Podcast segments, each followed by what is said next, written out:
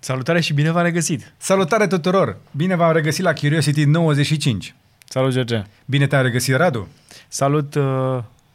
Salutăm și uh, animalul nostru de companie, practic, fapt, animal, plant, animal. planta noastră de companie, care are nevoie de un nume. Pentru că noi avem plante, aici v-am spus de ediția trecută că avem o, de, o veritabilă crescătorie. Mă nu știu ca pensionarii care au plante pe hol, la bloc.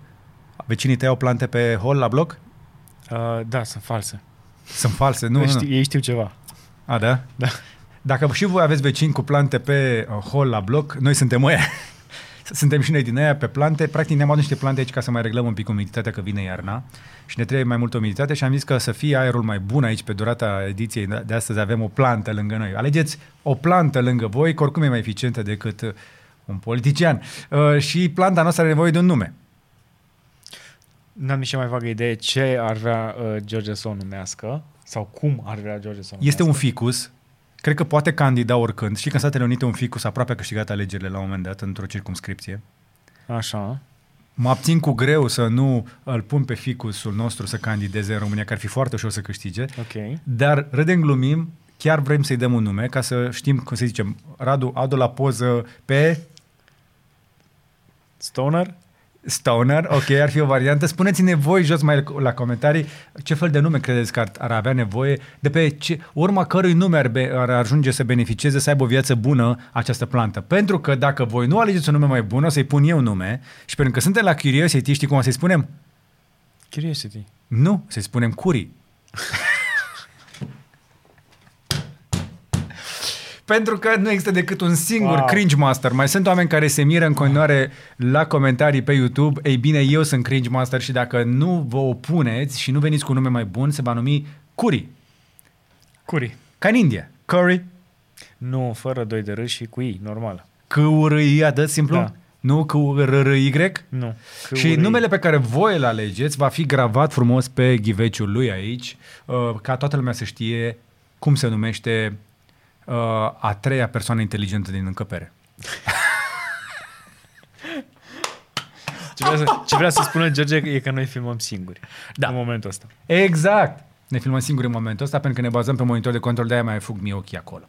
Așadar, suntem la Curiosity 95. A fost o săptămână foarte interesantă. Uh, cu, s-au întâmplat foarte multe lucruri, dar o să vă spunem puține dintre ele. Avem și două plasări și vom trece și la știri. Ca de obicei, ai desfășurător în descriere dacă vrei să sari la minutul și secunda care te interesează. Am văzut că faceți chestia asta și vă încurajăm să o faceți în continuare dacă nu vă interesează prea mult uh, lucrurile pe care le auziți voi la începutul acestor ediții, pentru că, după cum vă dați seama, nu ne-am schimbat și nu avem script. Trebuia să avem script? Nu. Nu, e perfect, ok. Uite o chestie peste care poți să le schip cu ușurință. România aniversează, uh, fix în ziua de vineri, înainte de a înregistra noi, uh, aniversează, spun așa și sună prost, de tot, dar tocmai de au folosesc așa, pentru că e foarte cringe, 50.000 de morți de COVID.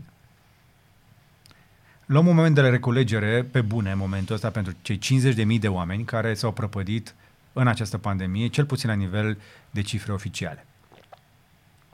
Dintre care, probabil, cel puțin o treime din cauza dezinformării. Dezinteresului sau lipsei de acțiune a autorităților? Puteți da vina pe orice. Pe toată lumea, pe noi toți. Dar mai ales pe ei. Așadar, 10 secunde de liniște în momentul ăsta pentru 50.000 de morți.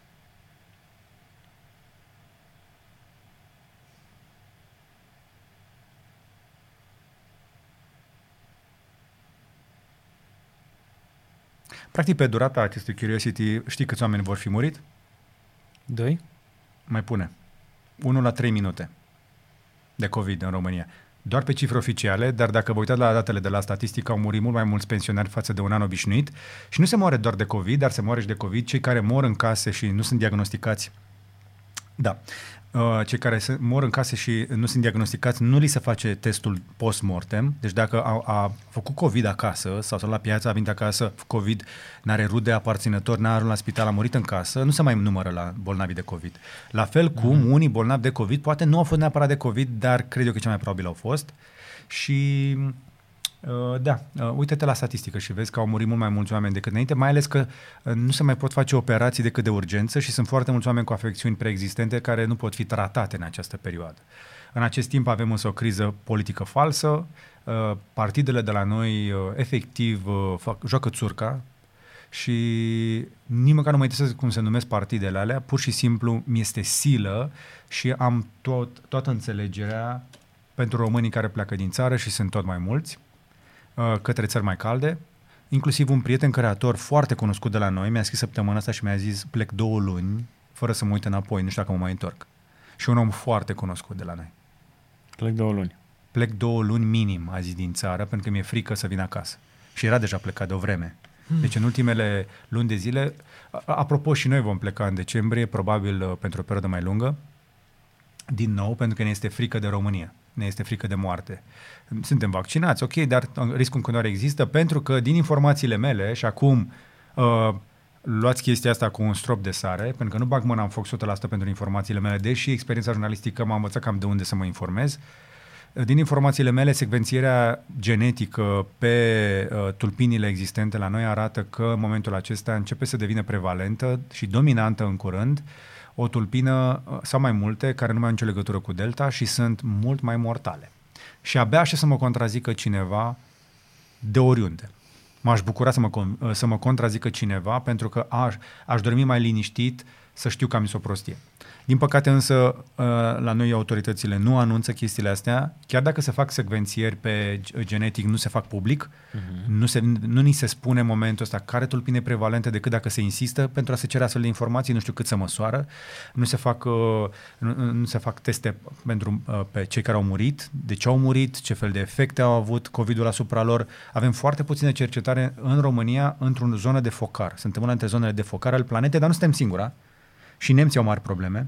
Și acolo da, dezinformare este la cote istorice și stăteam și mă gândeam că dacă vrei încă un motiv să ai uh, dispreț față de oculte, uh, uite-te, spre exemplu, la, și am mai spus chestia asta, la cât de mult crește valoarea companiei Pfizer, Moderna, Johnson Johnson și apoi suprapune graficele cu uh, profiturile unor companii cum sunt Facebook, Facebook Microsoft, Google, Tesla și alte companii de tehnologie și o să vezi că cele din Big Pharma, care sunt uh, țintite de teoria ale conspirației, sunt mult mai puțin rentabile decât toată bursa. Deci e clar că uh, avem foarte multă dezinformare și de foarte multe ori la noi dezinformarea vine dinspre Est. Și la noi autoritățile nu au ieșit să spună public lucrul ăsta, dar din nou provoc eu pe oricine să mă contrazică dacă unul 50, 100, 1000 sau 25 de mii din morții de COVID sunt victime ale războiului hibrid. Ai de războiul hibrid? Am auzit ceva, dar nu m-am documentat suficient pentru că trebuia să intru în tabăra aia de dezinformare și... Nu, dar am avut uh, invitat uh, pe Anton Rog, care mm-hmm. este general în SRI. Da. Și ne-a vorbit fix de chestia asta, de tipul ăsta de război hibrid, în care îți slăbești vecinii prin dezinformare. Și suntem în momentul ăsta și noi, ca și multe alte țări din Europa, în situația în care foarte mulți oameni refuză tratamentul. Am văzut o știre de dimineață cum că au venit um, militari germani să ia bolnavi români de COVID, să-i ducă la tratament în Germania și li s-a spus de către aparținători, de către rudele bolnavilor, că refuză transferul în Germania pentru că au auzit că bolnavii de COVID din România sunt duși în Germania pentru Cercetări. Experimente. Experimente. Asta este ultima teorie a conspirației. Și dacă mai vrei o teorie a conspirației care slăbește democrația, slăbește societatea și țara, uite-te ce s-a întâmplat cu uh, această teorie a conspirației cu generatoarele. Ai de teoria cu generatoarele? Muzicul de S-au golit stocurile de generatoare pentru că inclusiv pe mine m-a întrebat cineva, George, ai auzit de chestia aia cu generatoarele, că s-ar putea să fie o pană de curent de o săptămână în România? Ci că urmează o pană de curent de o săptămână în România. Da, este uh, și știu de unde vine. Vine din Austria, care a avut o chestie de o campanie de informare preventivă acum nu știu câte săptămâni. Și nu numai. Este acea știre care umblă pe internet de luni de zile, Uh, cum uh, radiațiile solare vor uh, provoca outage-uri de curent, adică pene de curent în toată lumea.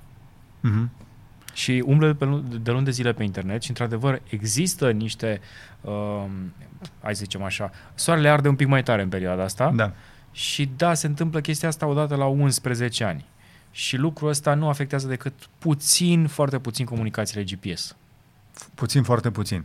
Dacă vă merge netul în momentul ăsta, 4G, 5G și nu v-a picat încă curentul, sunteți ok. Uh, dacă v-ați cumpărat generator, sper eu să vă fie de folos măcar o dată, la pește sau pe un șantier undeva, dar acasă puține șanse. De bine de rău, uh, rețeaua noastră energetică este destul de solidă și suntem una din țările care au uh, surse de energie suficient de diversificate față de alte țări. Vom mai vorbi despre chestia asta, nu-i treaba mea. Uite, vezi, chestia asta ar fi să vină de la o autoritate. Și noi nu suntem în niciun caz o autoritate, ba din potrivă, uh, am senzația că suntem pe poziții contrare cu autoritățile de la noi în momentul ăsta, da, pentru suntem... că efectiv suntem dezamăgiți și dezorientați. Avem senzația că suntem hashtag pe cont propriu. Suntem în tabăra aia care uh, este foarte des asociată cu dezinformarea, pentru că suntem în media, în presă, un alt fel de presă decât cea scrisă și pur și simplu noi suntem cam în aceeași găleată cu cei care răspândesc zvonurile de care spunem mai devreme. Pentru că dacă nu vrei zvonuri, ai nevoie de informații oficiale. Da. Și pe partea de informații oficiale nu avem nici pro, nici contra, nu avem informație. Absența informației este mai periculoasă decât informația pozitivă sau negativă. Insist, absența informației este la fel de toxică sau chiar mai toxică. De ce? Pentru că, spre exemplu, săptămâna asta s-a mai întâmplat o chestie. China și-a anunțat cetățenii să facă un pic de stocare de alimente. Mm-hmm. Cât crezi că o să ia aceste informații să se propage pe social media în România și să vezi că se golesc iarăși rafturile de făină de la noi? Cât îi mai dai? O zi, două, trei, o săptămână? Autoritățile de la noi încă nu au venit să spună, băi, vedeți că nu avem o problemă cu lanțurile de aprovizionare de mâncare.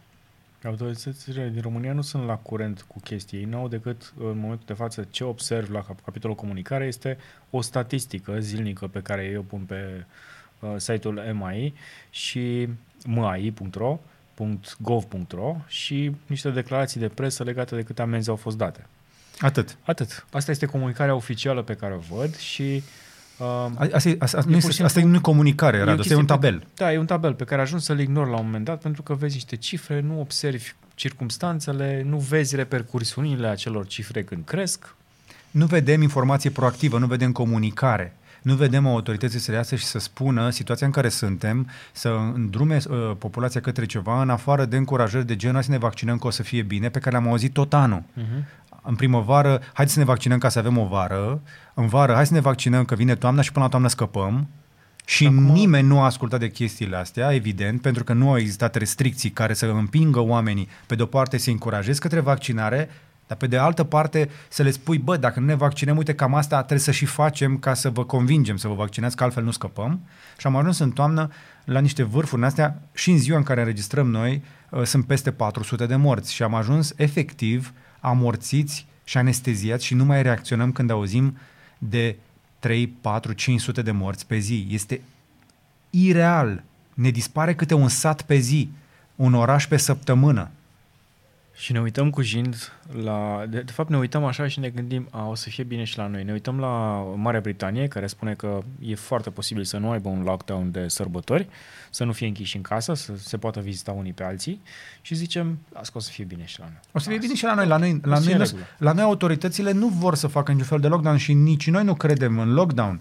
Dar serios acum, sunt foarte mulți oameni care postează peste tot am și pe Reddit metode de a ocoli uh, verificarea de certificat uh, verde la mall Uh, la supermarket, oriunde te duci, uh, prezentarea certificatului verde poate fi ocolită dacă nu cumva l-ai obținut fals. Sunt oameni care fac vaccinări la chiuvetă și nu există consecințe suficiente pentru a rezolva problema asta, iar din ceea ce îmi spun doctorii din spitale, pentru că mi-au informația la prima mână, nu, eu nu colportez, eu nu stau pe Facebook să-mi iau informațiile, pur și simplu mă, mă duc să le iau de la prima mână, doctorii care stau de vorbă îmi spun, tulpina asta care circulă este foarte, foarte periculoasă, iar acest virus are în om gazda perfectă.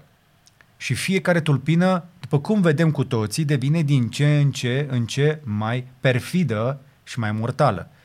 Aia e chestia. Suntem gazda perfectă și noi îi dăm teren de transmitere suficient de mult și nu mai are niciun rost să te mai vaccinezi dacă ăia alții nu se vaccinează, pentru că dacă nu avem imunitate, o să vină o nouă tulpină care să ne lovească și pe noi și o să vină nevaccinații și o să spună pe bună dreptate de ce vă mai vaccinați. Așa este.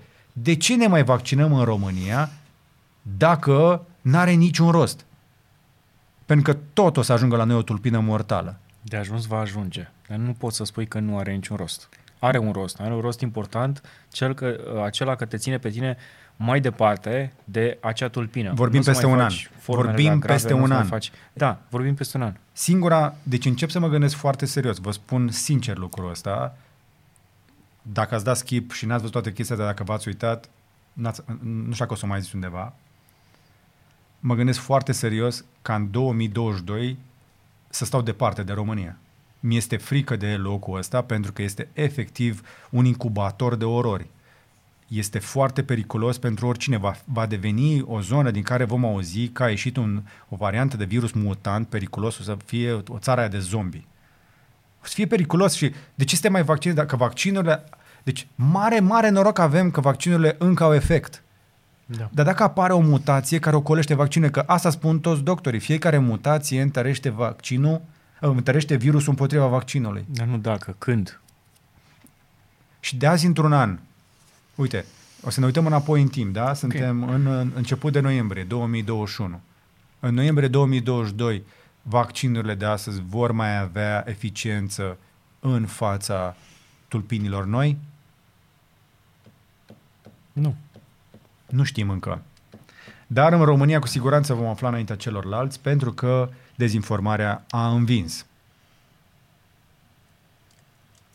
N-are niciun rost să ne informăm noi, n-are niciun rost să ne protejăm noi dacă marea majoritate sunt dezinformați, cred, iar autoritățile nu informează și nu impun suficient de multe limitări. Pe de o parte să motivezi, pe partea cealaltă să restricționezi unde este nevoie ca toată lumea să facă un zid împotriva virusului. Ne spun doctorii chestia asta. Singurul mod în care poți opri acest virus este un zid în fața lui. Pentru că altfel, dacă găsește fiecare breșă, el va infecta. Omul este gazda perfectă pentru acest virus. Indiferent unde a apărut virusul ăsta. Că a apărut în laborator, că a apărut în natură, nici nu mai contează. Suntem gazda perfectă pentru virusul ăsta și singura metodă de a-l opri este imunitatea sau lockdown-ul. Efectiv trebuie să-i tai posibilitatea de a se transmite. E ca și cum ai lăsa o barcă pe uscat. Mă opresc aici și acum chiar trecem la... Le punem înainte de chestia asta sau o lăsăm? Nu, hai să le spunem ce am mai testat săptămâna asta și după aia facem plasările, ca să nu, fie, să nu vină imediat după. Ok. Poate mai avem sponsori săptămâna viitoare. Ce s-a mai întâmplat săptămâna asta? Ce mi-ai făcut tu, George, săptămâna asta? Nici nu mai știu ce am făcut. M-am pregătit de Black Friday. Cum? Uh, am pus banii pe card. Ah, ok. M-am uitat la televizor, am văzut foarte multe reclame de Black Friday. M-am uitat pe site-urile a, a, a celor companii care au anunțat Black Friday și mi-am dat seama că 90% n-au nicio valoare, nu, nu e nimic util Exact. acolo. V-am încurajat și pe voi și vă încurajăm în continuare să ne faceți screenshot-uri cu produsele voastre favorite. Așteptăm cu toții vinerea viitoare, practic uh, seara de 12? 11. 11 noiembrie. În, în, și uh, joi seara pe 11 o să avem și un live de aici, o să avem și foarte multe premii, o să facem un pic de uh, val așa, încercăm să ne distrăm împreună, să fie un fel de pre-party, dacă vreți, Mhm. de sărbători. Uh, urmăriți-ne pentru că chiar o să avem chestii faine de dat. Uh, și o să avem și liste cu tot felul de reduceri de la o grămadă de site-uri. Um, Și în, în momentul de față avem pe Cavaleria foarte multe articole cu ponturi, mici ponturi și mai degrabă recomandări de produse și nu de preț și de locație unde să le puteți cumpăra. Uh, o să facem și liste legate de tehnologie mai multe. Avem și televizoare, avem și Da. uh, mașini de spălat, avem și electrocasnice. Ideea Da. e că sunt produse pe care noi le putem recomanda și poți să stai cu ochii pe ele să vezi dacă poți uh, să găsești o reducere în exact. noaptea sau în ziua de Black Friday sau în zilele următoare de Black Friday. Da. Uh, și acele articole au, uh, bineînțeles, și ele linkuri de afiliere, pentru care vă mulțumim că ați dat click și câștigăm și noi un foarte, foarte mic comision acolo. Uh, foarte mic ca de obicei. Uh, Da. La fel cum vei găsi linkuri în, și în descrierea acestui video, inclusiv pentru portofele de la Ledger, spre exemplu, care vor avea reduceri de Black Friday și pe care vi le vom aduce. Suntem în parteneriat de săptămâna asta cu ei Mhm. uh, și încercăm să facem inclusiv import în România. pentru că ne trebuie și portofele de așa ceva.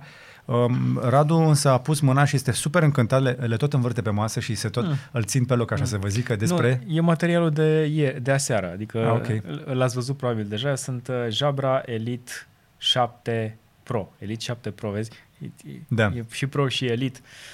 Și sunt iarăși o recomandare bună pentru uh, cineva care vrea o pereche de căști True Wireless cu noise cancelling, care să stea bine în urechi, să fie uh, discrete și nu foarte mari cum sunt de obicei căștile premium pe care le știm și vin la un preț aș putea spune cel mai corect raport preț-performanță și ceea ce oferă. Adică? Uh, calitatea sunetului este cu mult peste ce am văzut uh, în seria Elite 2 și 3, bine sunt sensibil mai scumpe, cam de două ori și bineînțeles uh, partea de conectivitate. Merg cu o singură cască, se încarcă foarte repede, baterie de 8 ore pe fiecare Cât cască. Costă? 200 de euro. Puțin sub 200 de euro. Pe ne mă întreabă oamenii de căști de genul ăsta de 200 de lei, Radu. Avem așa ceva? Putem să le arătăm? Uh, Elite 2 la 300 de lei. Jabra Elite 2. Asta a testat Radu. Altceva ce am mai făcut săptămâna asta interesant? Uf, nu mai mi-aduc aminte. Nici nu mai știu, s-a întâmplat totul atât de repede. Da. Uh, am publicat însă niște clipuri foarte interesante exact. cu mașini, pe care vă încurajez să le vedeți. Uh, și uh, sper că apreciați și uh, calitatea uh, thumbnail-ului la, la cu cât pierzi cu mașina. Uh-huh. Ne-am upgradat calitatea unor uh, producții ale noastre, încercăm să îmbunătățim tot ce se poate și sper eu că o să vă placă ce veți găsi acolo, pentru că am făcut niște socotele economice care demonstrează că în momentul acesta o mașină electrică te costă mai puțin să o deții pe durata ei de viață decât o mașină termică cu socotelile pe, pe masă, da? pe față. Da. Însă, am stat și m-am gândit după ce am făcut clipul, au început oamenii să vină la comentarii să ne spună, auzi, eu chiar am un Camry și consumul ăla pe care l-a spus voi la oficial de la producător e la jumătate din la real. Deci gândește că să dublăm costul carburantului care era 3.000 pe uh, 3 ani. La 6.000? Da. Pentru Camry. Deci mm-hmm. deja mai, mai, mai adaugi la total cost of ownership încă vreo 3.000 de euro și asta la costurile existente, că se vor scumpi în continuare carburanții încă o perioadă de timp. Da. La fel uh, cum mai avem uh, uh, review-ul mult așteptat pentru Model Y, în comparativ cu Model 3, unde am avut un guest starring cu Ariana. E aici, îmi place că apare comentarii de la Lorena. Da. Care și-a avut interviu interesant. Da.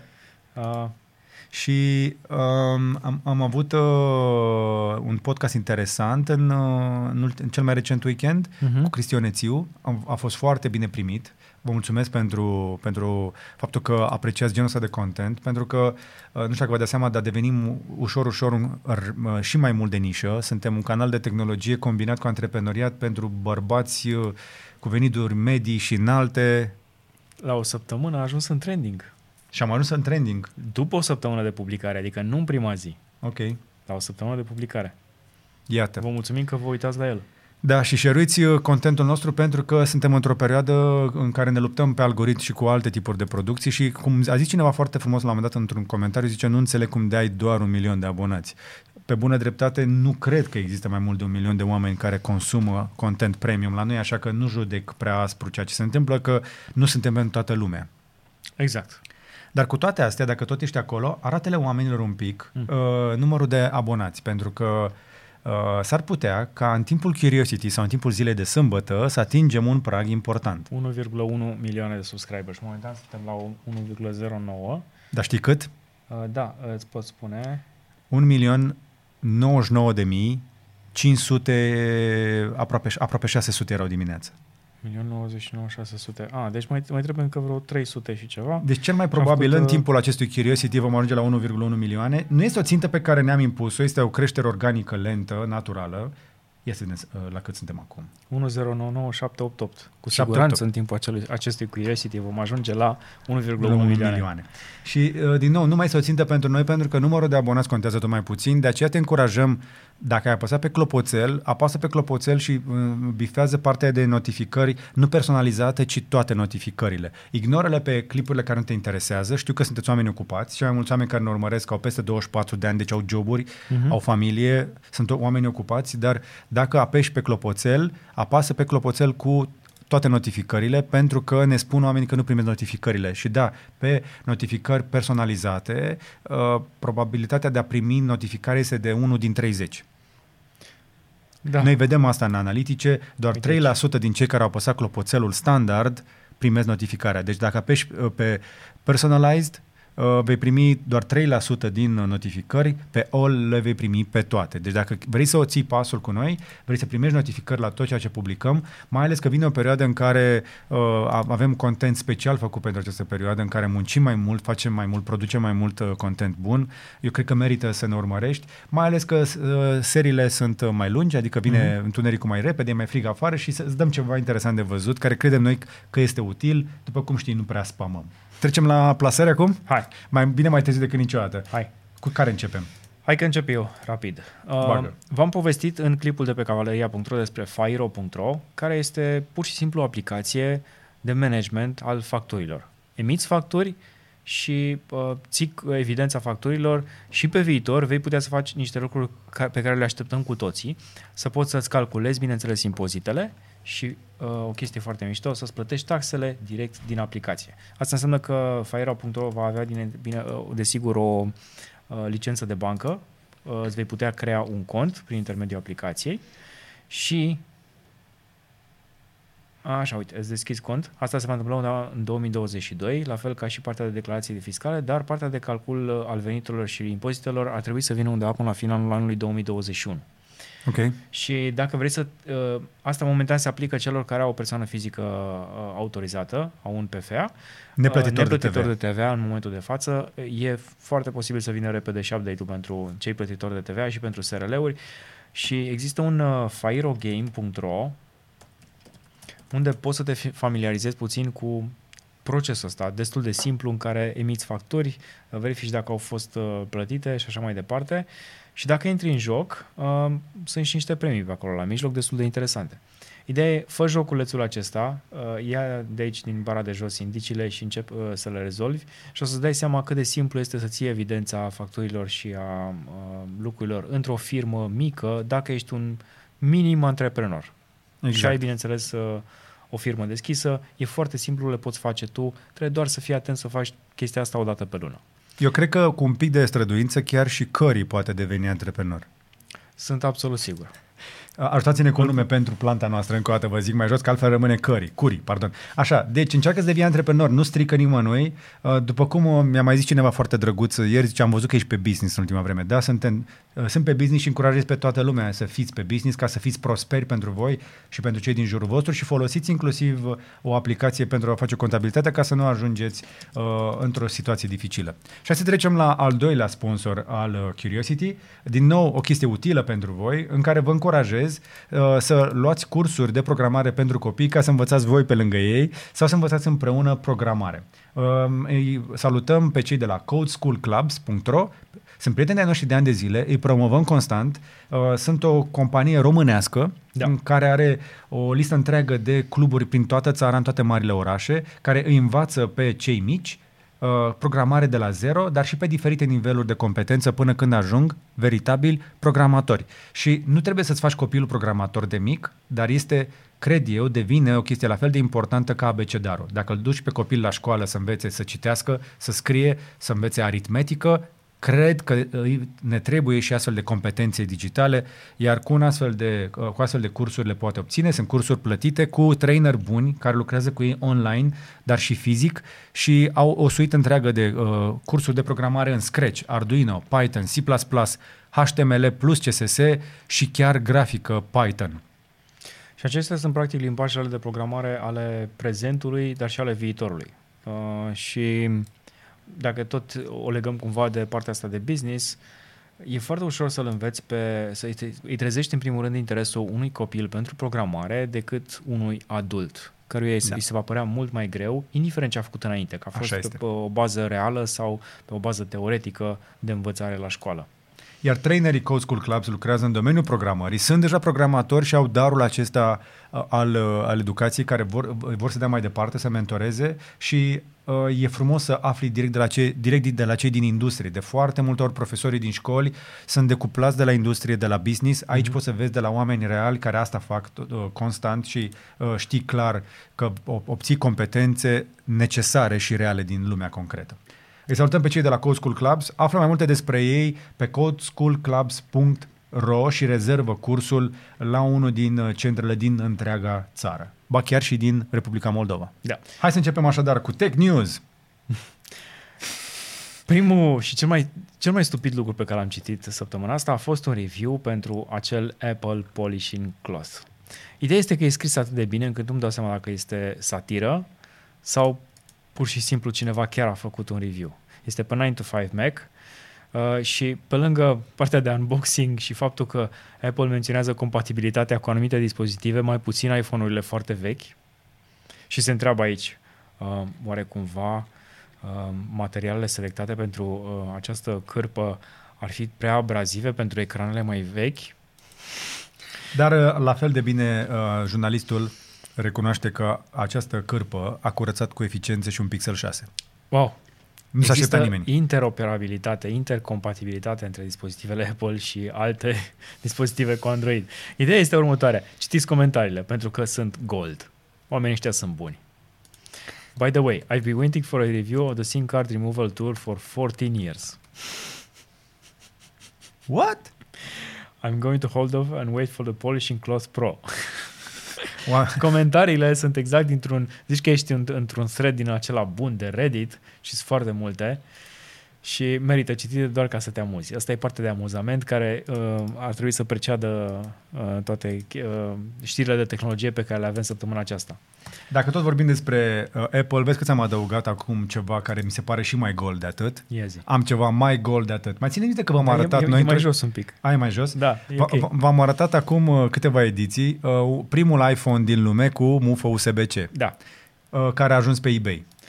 Și vrei să arăt listingul de, de pe eBay? Pentru că o Chiar știre te rog. spunea, mamă, uh, o știre menționa că acest uh, iPhone e undeva pe la 4000. Știrea, Atunci. știrea era de alaltăieri. Știrea Da. de ieri Și era a la ajuns- 78 de mii. Era la 78 de mii. Astăzi este 100 de mii, punct 100 de dolari. Și dacă vrei să pui, uh, deci la momentul registrării noastre, da, este vineri după masă, Mhm. Uh, acest iPhone este listat pentru încă șase zile. Și poți să crești uh, licitația cu câte 100 de dolari, deci poți să licitezi și tu în continuare cu 100 Dar de ce ai de face mii, chestia asta, 200 nu știu. de dolari. Ideea este că este acel telefon din acel clip video de pe acel internet. Dar bravo lui. Dar bravo lui, pe bune acum. Am făcut o chestie și acum o vând. Da. Brilliant. Dar noi nu-l vindem pe curii. Nu? Cum adică? De, de ce te-ai gândit la chestia asta? Asta am putut și noi, noi ne-am făcut un iPhone cu USB-C. Dar m-a întrebat cineva dacă îmi vând Tesla. O să o punem pe autoritatea.ro, site-ul încă nu e gata. Mai stați un pic, lucrăm. Ok. Da, deci uh, 100 de mii, 100, un iPhone cu USB-C. Am văzut că inclusiv creatori mari de pe afară le-au zis celor de la Apple, uite, dacă vreți să vindeți iPhone-urile și mai scump, puneți-le mufă USB-C, că oamenii vor. Pe bună dreptate. Și licitația funcționează. Uite, pare 59. Ultimul bid a fost la 100 de mii, 99 800. Saltul a fost făcut... Uh...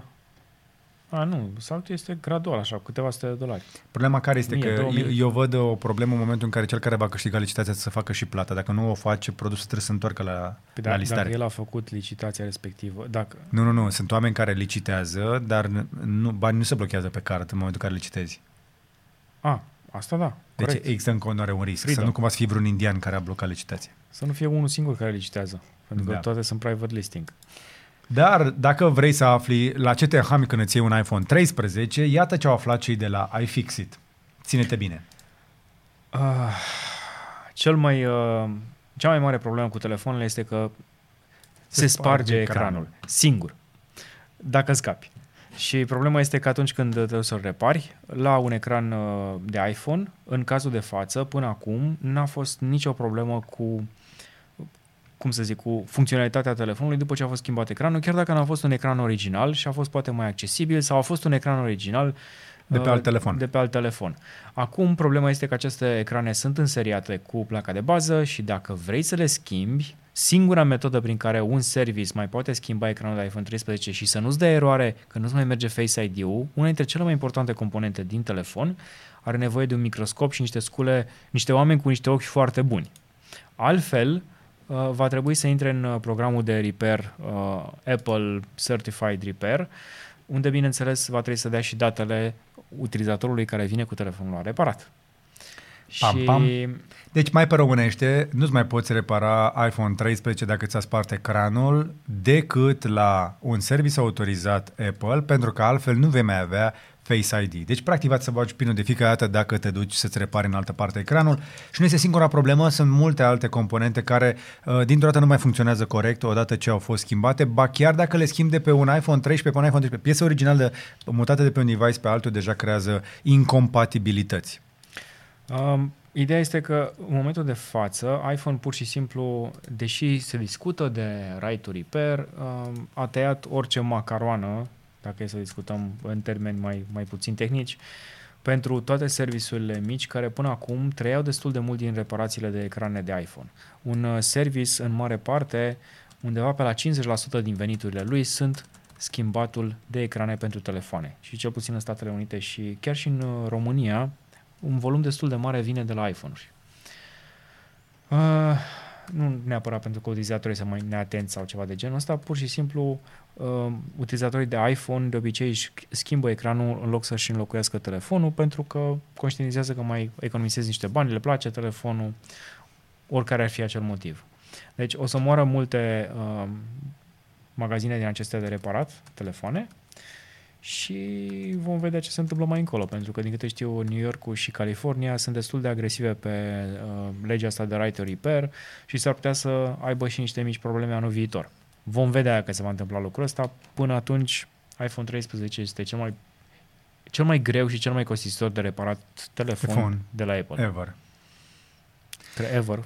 Cred că ever, da. Cred că ever. Cred că ever, ever, ever, ever. Hai să vorbim despre Mavic 3, vei? Da pentru că tocmai a fost lansat, deși știrea o citeam uh, cu zvonurile ieri, astăzi a și apărut.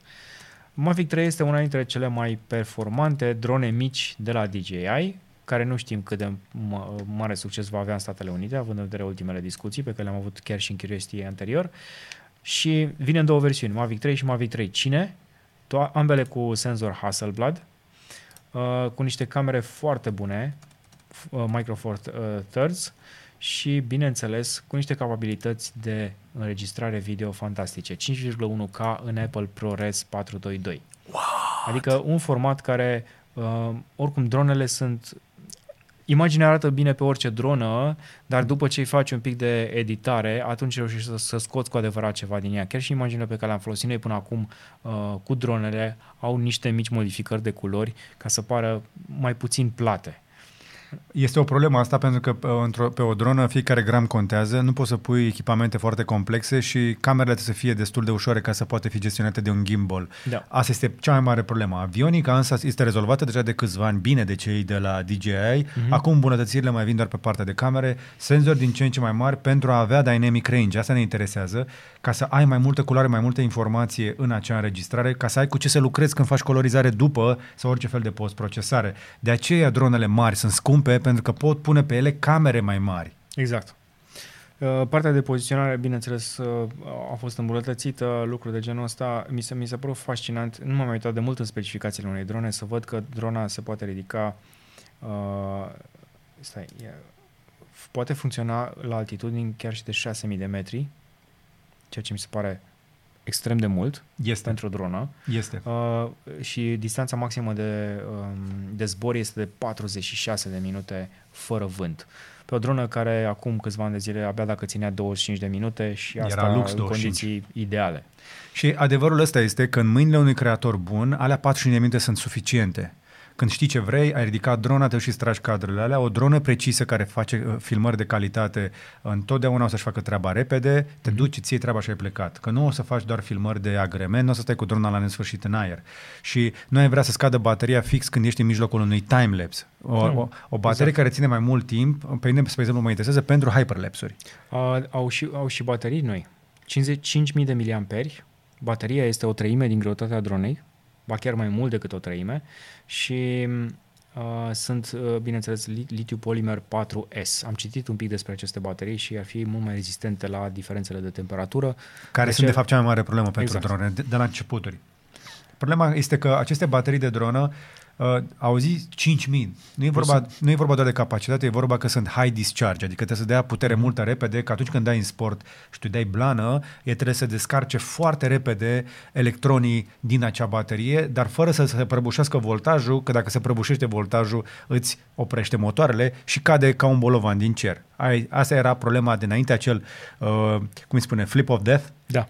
Asta, de acolo venea problema. Oamenii dădeau foarte tare dintr-o dată pe stick, uh, dădea într-adevăr mulți electroni în bateria, dar bateria nu, pu- nu era suficient de bine manageriată și se strica chimia, efectiv. Se prăbușea tensiunea și pf, gata, rămâneai fără putere în motoare. Pont, dacă vrei să țină foarte mult bateria pe o dronă, nu sta în uh, Sport. recording, în sport în primul rând și în recording uh, tot timpul. Încearcă să-ți stabilești cadrul ca un cameraman profesionist în poziția în care vrei, vrei să faci o mișcare, atunci dai record și după aia mergi mai departe. Pentru că dacă Da. stai în rec, îi reduci cu cel puțin 20% autonomie, iar partea de Partea de sport registrare forțează consumă mult. mult. Da, iar partea de sport forțează mult uh, bateria.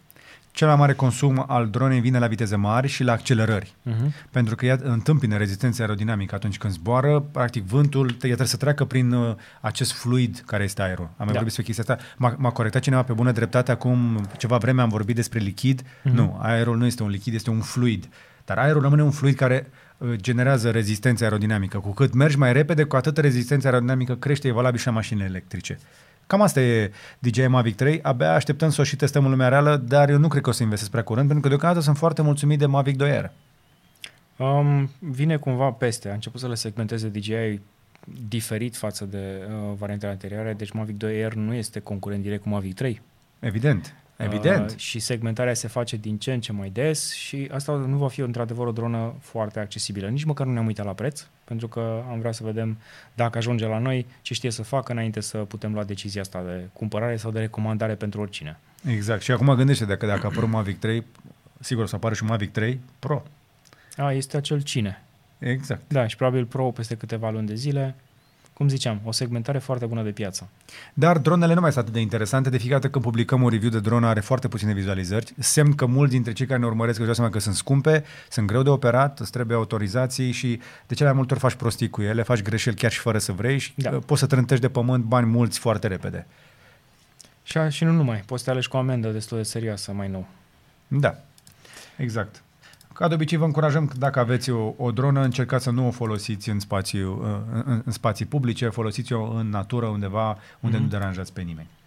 Hai să trecem scurt uh, puțin peste noile procesoare de la Intel, care au fost anunțate Chiar acum te rog. câteva zile.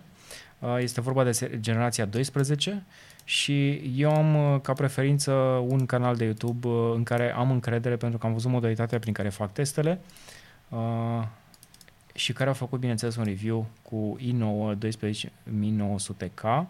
E vorba de la cei de la Gamers Nexus, Ok.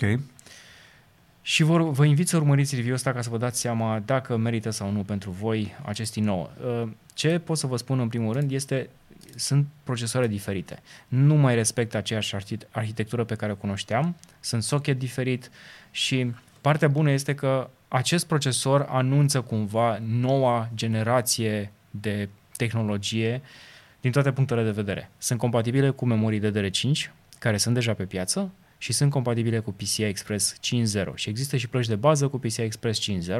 Deci, practic, acest procesor este, cum să zic, revoluționar din toate punctele de vedere, plus este primul procesor care vine cu nuclee normale și nuclee uh, de high efficiency. Ok. Adică Deci este în stare să separe munca de birou de uh, Exact. performanță. Și în funcție de variantă 2600K, 12600K, 12700 sau 12900 sunt i5, i7 și 9. Uh, au mai multe sau mai puține nuclee de, de genul ăsta. Uh, și bineînțeles avem și o grafică nouă, e cel Intel 770, care și care performa și mai bine decât actualul 630 în uh, aplicații cum ar fi Premiere sau alte aplicații profesionale. Uh, De jocuri nu vorbim pentru că nu asta e important. Ce este interesant că, după cum spune și titlul um, videoului de pe Gamers Nexus, Intel în momentul de față a depășit AMD-ul la benchmark-uri. Dar mm. există o șmecherie, cum spun și cei de la Gamers Nexus și de ce am încredere în ei, pentru că ei au testat pe Windows 10, atât variantele Intel cât și variantele AMD. Știm cu toții că în momentul de față AMD are destul de mari probleme cu Windows 11, pe care Intel recomandă să-l folosești, bineînțeles, pentru testele noi de procesoare. Um, deci au fost cei mai echilibrați din câte am văzut până acum. Ok. Și la capitolul rezultate, da, stau foarte bine. Uh, o să vă las să le vedeți uh, în clipul lor, unde au testat foarte multe jocuri și aplicații și e acolo în vârf, un the top, peste tot ce ai văzut până acum. Chiar și peste M1, Radu? Um, Pro, Max? nu e aceeași mâncare de pește. Nu e, nu e, dar oamenii vor întreba. Da, da, este peste uh, procesoare, pe, peste... Um, Peste AMD unde sunt?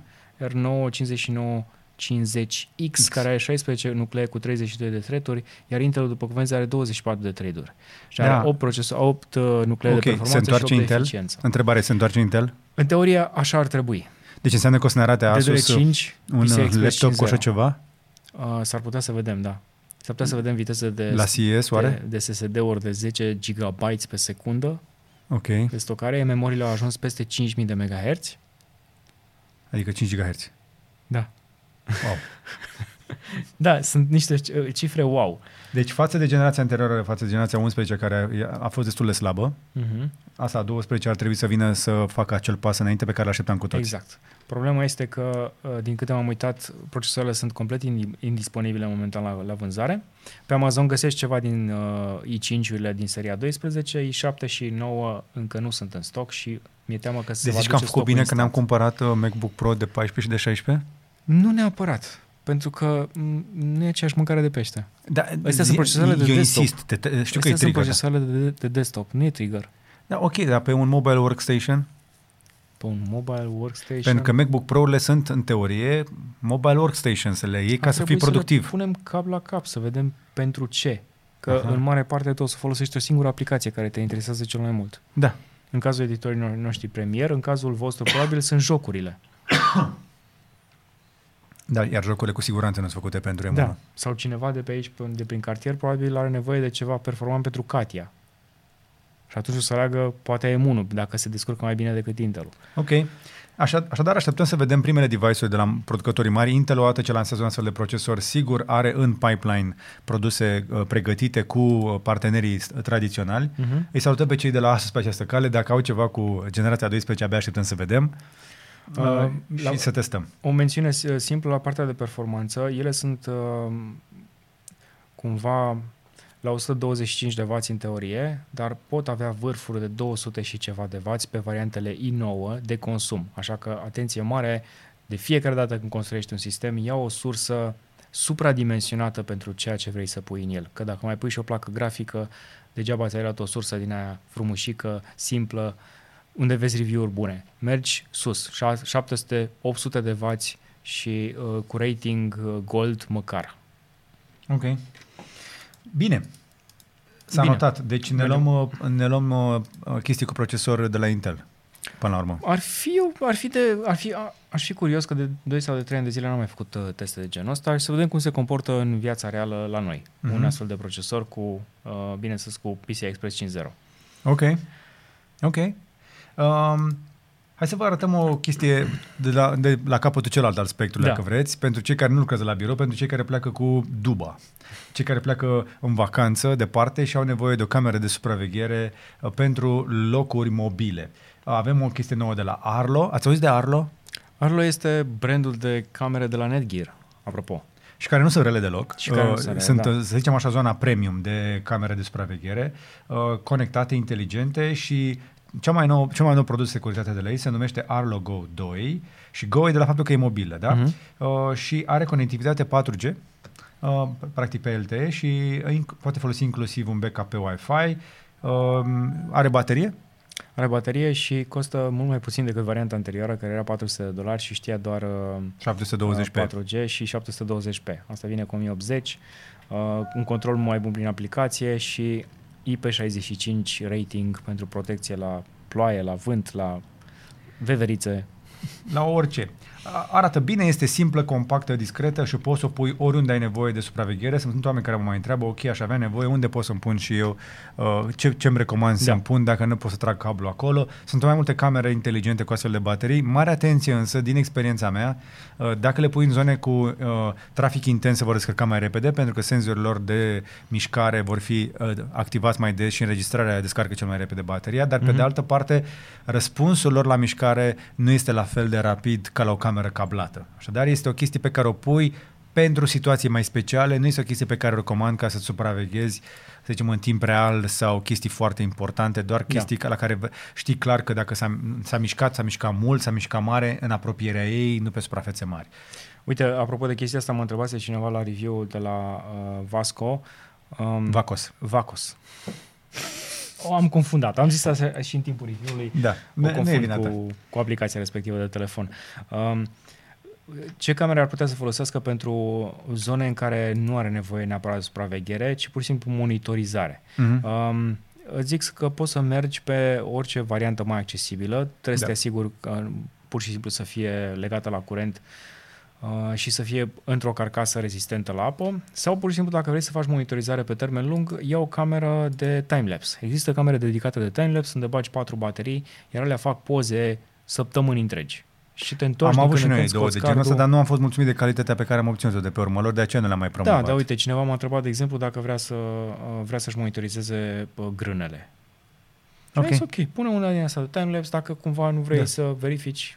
Apropo, da. îi salutăm pe cei care ne urmăresc da. din mediul rural, din cei care fac agricultură. Da. Am avut oameni care, de exemplu, nu au putut să prindă un live că erau la uh, colez de sămânță. Aveau utilaje care, colecta, care recoltau sămânța de floarea soarelui Uh, așa că vă salutăm și vă respectăm pentru munca voastră. Îi salutăm și pe cei care conduc camioane în perioade de genul ăsta. Îi salutăm pe toți cei care fac ceva util. Apropo, dacă ai ajuns până la aici în acest episod, spune-ne mai jos la comentarii cu ce te ocupi. Suntem tare curioși. Da, Dar chiar. cred că o să facem și ediții speciale de așa ceva. Sunt tare curios. Da. Ce faci, ce faci tu? Cu ce te ocupi? Bun, uh, dacă cumva realitatea normală nu ți se părea suficientă în cadrul ședințelor pe Zoom, pe alte aplicații de genul, în cazul de față Microsoft Teams, ei bine, Microsoft Teams vine cu niște avatare. Păi, dacă aveai nevoie, nu? Da. Era da. necesar. Da. Era necesar să te ascunzi de colegii tăi care, uite, sunt pozele astea frumoase aici. Uite, să de exemplu, cu ochelar pare foarte mirat. De ce eu am cameră normală, iar ăștia sunt niște desene animate? De ce vorbesc în niște desene animate? Cât încredere poți să ai în desen, într-un desen animat? Exact cum era fetița aia, care a fost suficient de deșteaptă încă să pună un filmuleț cu ea la toate conferințele. Exact. Luni de zile. Metaverse se numește, Microsoft Metaverse. Că, coincidență, nu cred. Nu s-a așteptat nimeni. Nu s-a așteptat absolut deci, nimeni. Deci, uh, Microsoft tocmai a reinventat uh, virtualul cu Metaverse. E un plan de multă treaba asta, doar că... Toată lumea are. Mi-aduc aminte de o discuție pe care am uh, auzit-o în, în timpul unui podcast cu un tip de la Microsoft care a participat la o, un eveniment Facebook și era foarte supărat, foarte frustrat legat de chestia asta cu uh, problemele cu copiii tineri care ajung pe platforme de genul ăsta sau dezinformarea sau lucruri de genul ăsta și spunea, eu am fost la Microsoft acum 12 uh, ani. Eu nu înțeleg de ce Facebook s-a uitat și știe tot istoricul nostru și face aceleași greșeli. E, e, e simplu. Nu face greșelile pe care le-a făcut noi acum 12-15 ani în proiectarea softului uh, de social media. Dar uh, nu înțeleg rolul acestui metavers, sincer. Pur și simplu trebuie să ne ascundem, adică o să, trebuie să nu mai vedem la față, ajungem... Cred, cred că sunt, asta e, e exact pentru oamenii aia care se trezesc din pat dimineața și pur și simplu nu mai vor să spele pe față, nu vor să-și facă freza și să-și iau un tricou pe ei. Nu are nicio treabă, Radu. fel de N-are uh, nicio treabă chestia asta. Este ca atunci când au apărut ceasurile acelea trecăre pentru copii, care puteau fi puse la mâna copiilor și se puteau duce cu ele la grădiniță. Ți aduce aminte că aveam noi ceasuri peste da, tot conectate? Da, nu, nu voiam să le dăm un telefon.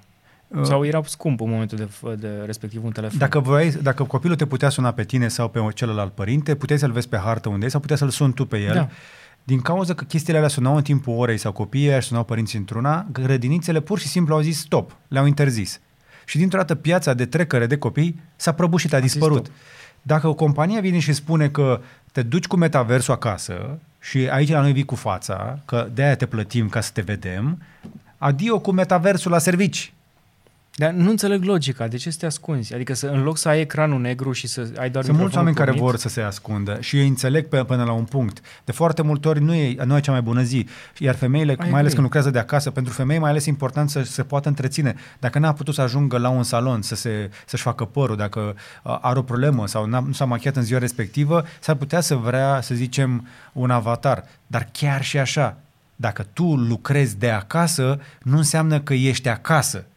Acasă, da, te relaxezi. Da. Dar dacă ești la muncă acasă, locul ăla de acasă nu e acasă, este un birou care se întâmplă să fie la tine acasă. Deci e o chestie care uh, companiile sunt convins că o vor impune pentru că nu e ok să nu te văd.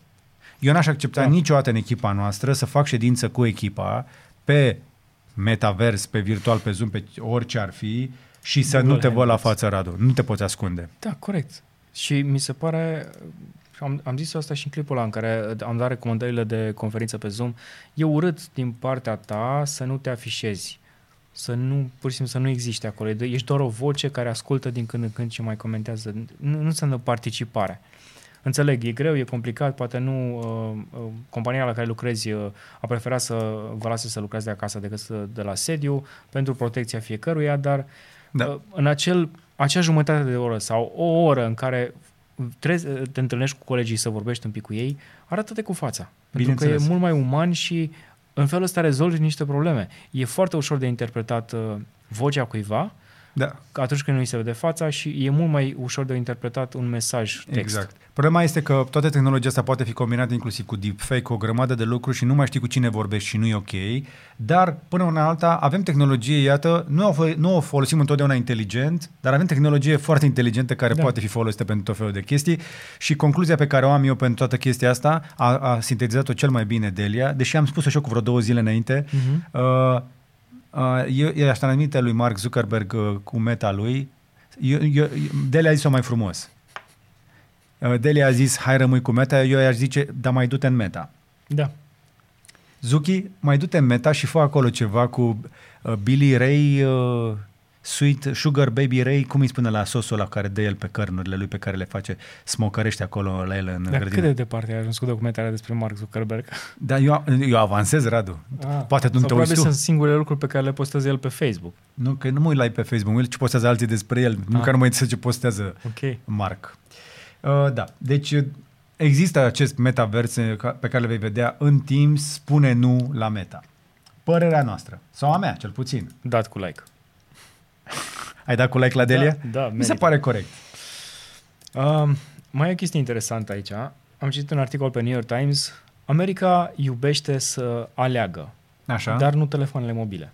bineînțeles. Asta pentru că Apple și Samsung sunt cei doi uh, playeri ma- majoritari Așa, și pur și simplu alegerea este cumva forțată de către producătorii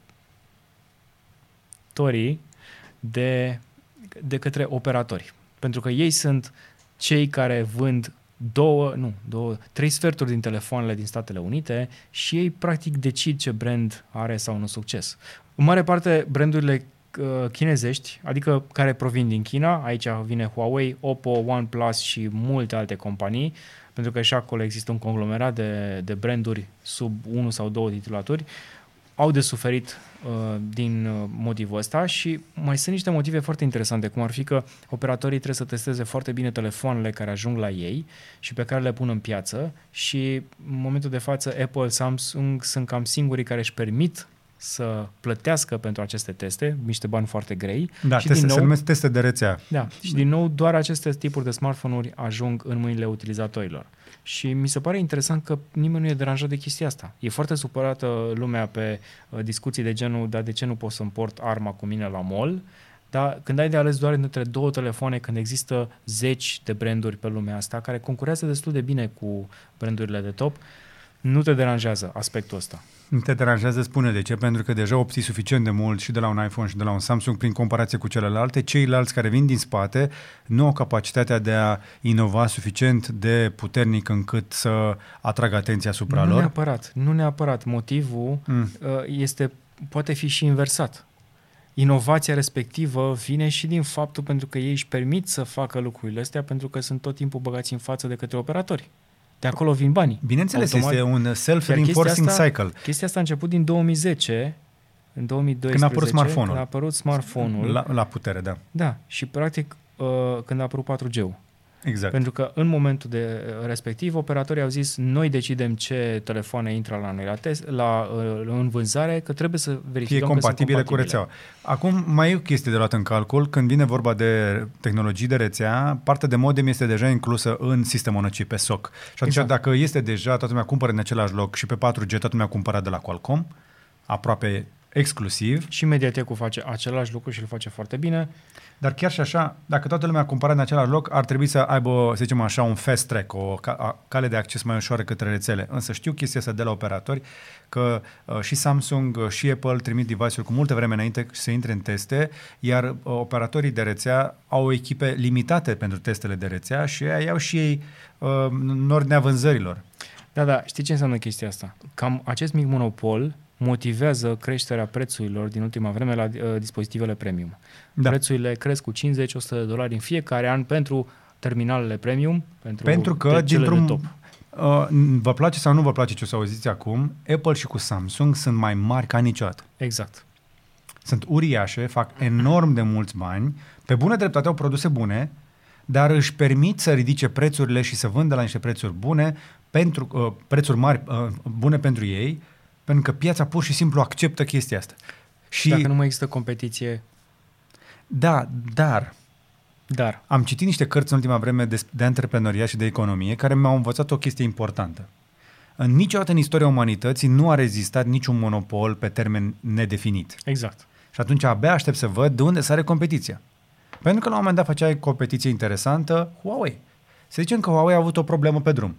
Dar Xiaomi. asta nu înseamnă că sunt ultimii. Xiaomi, Uite, e Xiaomi, acolo. E acolo, acolo, acolo este. Așteaptă. Oppo, OnePlus. Da. S- Sunt o grămadă de companii care pot face competiție și, slavă Domnului, uh, cartul tehnic, da, distanța tehnică dintr-un produs și altul devine din ce în ce mai mică. Uh, Diferența între uh, un telefon ieftin și un telefon scump nu este neapărat întotdeauna tehnologia, ci Da. da. brandingul, marketingul, software-ul de pe ele, care toate pot fi rezolvate cu costuri din ce în ce mai mici. Și vedem cum se vor schimba lucrurile în următorii 10 ani, pentru Da. că ultimii 10 ani au fost, uh, să zicem, împărțiți între câteva companii, dar lucrurile se pot schimba. Cine știe, mai apare încă un jucător pe un, cu un nou magazin de aplicații care va revoluționa cumva industria. Că până la urmă software este, dacă nu la fel de important, poate cel mai important dintre din toată Da. ecuația asta.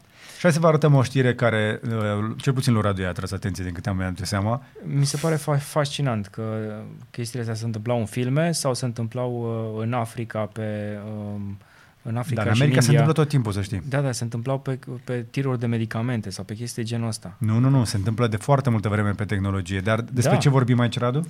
Uh, încă un uh, transport despre care nu se știe absolut nimic a fost furat în California. Uh, 30 de uh, un, un, un transport de RTX din seria 3000. Adică plăci grafice scoase din uh, fabrică fresh, de la EVGA, este al doilea, atenție, a mai, s-a, s-a mai întâmplat acum 8 luni de zile, tot la EVGA, a dispărut. Furat, camionul furat pe drum. Da, Deci a ieșit din fabrică și a fost efectiv deturnat, deci, furat e camionul. bătaie pe ele. Și nu știu dacă sunt scalperi care fac treaba asta și că, care le vor revinde pe, după aia la un preț mai mare sau pur și simplu sunt niște maniaci care vor să facă mining, că acum li s-a părut lor momentul oportun sau cuiva care a fost doar oportunist și Deci, în momentul ăsta s- se fură mai degrabă plăcile decât se fură banii. Se, m- nu? sunt mai valoroase. se mai valoroase E posibil plăcile să fie astea mai decât, valoroase. uh, decât și uh, un banii risc cash. mai mic, pentru că cum, nu o să te alege, să zicem, atât de mult Vor ajunge să transporte plăcile astea, GP-urile, cu pază armată. da, cu de blindate. Cu O să camioane auzim că s-au blindate. împușcat aia, cum era băiatul ăla în Africa de Sud, polițistul ăla care, mașina cu bani care a fost atacată, e un clip uh, care a fost viral pe net, un echipaj care era atacat cu arma și au reușit să scape de urmăritori uh, după ce șoferul a arătat uh, multă, mult, mult, mult cojones și putere de co- autocontrol așa.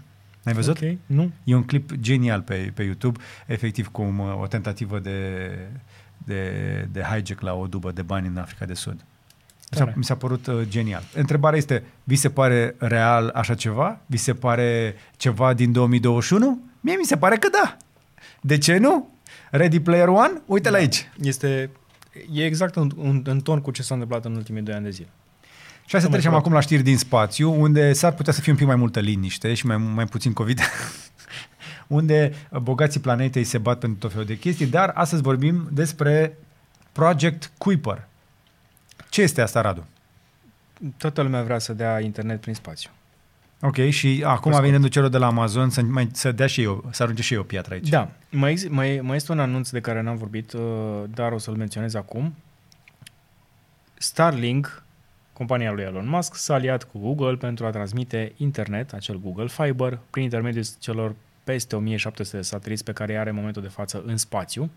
Amazon vrea un lucru similar, promite viteze uh, de test în momentul de față în decembrie de 400 de megabits pe secundă și va trimite și el niște sateliți în orbita de jos a Pământului care vor fi, bineînțeles, alimentați uh, cu internet dintr-o sursă necunoscută și vor face niște teste pe care ei vor să uh, ridice acest satelit să facă o rețea similară cu cea de la Tesla undeva în următorii 5 ani. Câtă imaginație. Nu s-a Câtă așteptat nimeni. imaginație. Da, ideea Nu s-a este că așteptat nimeni.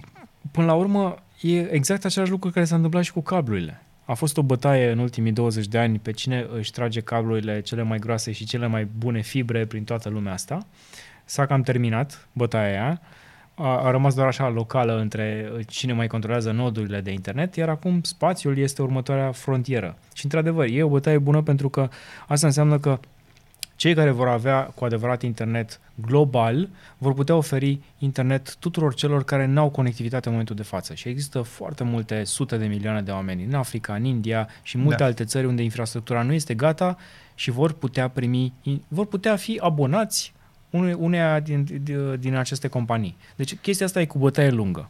Din punctul meu de vedere însă, chestia asta e bună. Da. Avem nevoie de internet peste tot, mai Da. ales în zonele uh, care sunt uh, ne, nedeservite corect în momentul ăsta, inclusiv în Statele- România. Da, chiar și Statele Unite, nu numai România. Da, Da, și da, în da. România este o situație mai uh, e o situație de lux. Da. Sunt multe zone din lumea asta, mai ales în zone cu multe insule, zone montane, tot felul de zone dificile unde nu poți să ajungi întotdeauna cu fibra, însă mă încurc atunci când o companie care face și alte tipuri de servicii oferă un astfel de serviciu de internet. Ar trebui ca cei care oferă infrastructură de internet să nu aibă un business care să de beneficie. vânzare directă, De- de, exact. exact. de exemplu Amazon. Pentru că uh, în momentul în care va, va fi uh, gata acest proiect, uh, Amazon nu trebuie să facă decât să spună îți dăm uh, internet gratuit la pachet cu Amazon Prime, să zicem. Da. Și, și în momentul acela se va întâmpla ce s-a, s-a întâmplat cu Facebook uh, pe telefonia mobilă. Da. În momentul în care operatorii au oferit uh, pe prepay sau pe abonamente trafic gratuit pentru Facebook, Facebook a Da, explodat este. în toate da, țările. Și este încă. Momentan Sunt este. încă multe țări unde Facebook este exclus de la calculul transferului de La date. noi. A, încă e? Da. Tra- Eu că- am trafic uh, gratuit pe prepaid pentru Facebook, pentru TikTok și cred că și pentru o mică parte de YouTube. Adică mie acolo mi-apare zero. A, asta este problema că omoară competiția cu alte servicii competitive, să zicem, competitoare. Adică dacă tu ai puțin bani și vrei să te dai pe net, cel mai probabil te vei da acolo unde e gratis. Exact. Cel puțin în aparență. Că tu, într-adevăr, vei plăti în altă parte. Fie plătești la Amazon, fie plătești uh, uh, cumpărând produsele recomandate pe Facebook. Deci, într-un fel sau altul, tu devii produsul. Și uh, șmecheria asta este făcută dintr-un singur motiv și am înțeles de ce. Uh, pentru că dacă nu ești o persoană tehnică și nu-ți dai seama cât, care e cantitatea de date pe care o consumi, întotdeauna te vei feri uh, să alegi un pachet, uh, cum să zic, uh, scump de date sau mai ales pe abonament, vei fi foarte atent cu datele tale ca să nu plătești extra. La Mhm. uh-huh. final de lună să nu țină dita mai factura că ai intrat pe, nu știu ce, YouTube, de exemplu, și te-ai uitat la 5 clipuri. Ca și uh, mențiune, în România este aproape imposibil să uh, ch- consumi totul internetul dintr-un pachet de 20-30 de giga, chiar și dacă stai pe Facebook și pe YouTube și pe TikTok ore întregi în fiecare Mă, zi. eu pot consuma când nu am Wi-Fi la, la îndemână în străinătate un giga pe zi. Uh, da, Cu un mult giga YouTube. Pe, un giga pe zi, dar e mult. Da, e mult.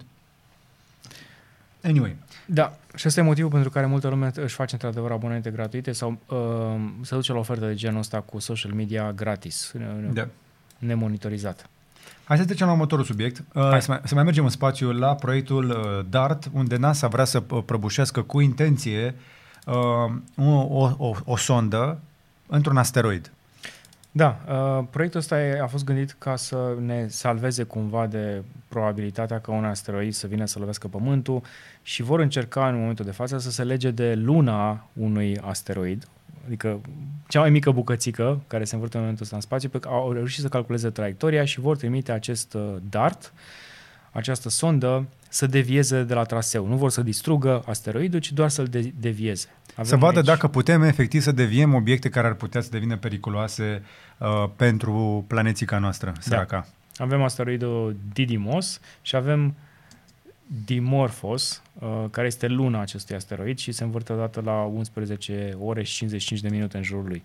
Adică foarte similar cu uh, Pământul, doar că la jumătate, cum ar veni. Uh-huh. Și vor încerca să devieze luna de la traiectoria ei.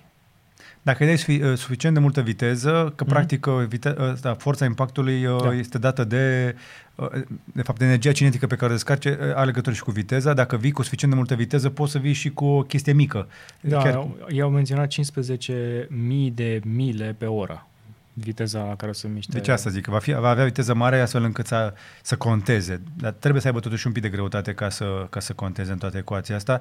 Unde n-ai destulă masă, poți compensa și pe viteză. Că de aia, spre exemplu, știm că un accident rutier uh, uh, are deja risc de a deveni mortal la peste 30 de km la oră. Pentru că începi să ai viteză suficient de mare încât energia cinetică să fie mare în caz de impact. Hai să vorbim despre teoria asta și să o mai dezvoltăm un pic pentru cei care sunt preocupați de ce se întâmplă, domnule, cu radiația solară. Da. Uh, pe Future, Futurism, un site uh, pe, pe care, care vi recomandăm. Vi recomandăm, este interesant și după cum vezi la categoria Sun Fun. Deci nu luați în serios toate știrile care vin că o să, nu o să mai avem curent sau nu o să mai avem internet timp de o săptămână. Sunt false, dar vor fi niște mici probleme cu antenele de GPS care nu o să funcționeze tot timpul, 100%. Uh-huh. Mhm. Uh, și da, există o furtună solară care în momentul de față bombardează Pământul cu foarte multă radiață, radiație și cred că problemele care uh, vor fi cele mai mari, să zicem, sunt doar astea legate de GPS și poate puțin la capitolul comunicații, radio, lucruri des, destul de puțin folosite cel puțin de către noi direct consumatorii.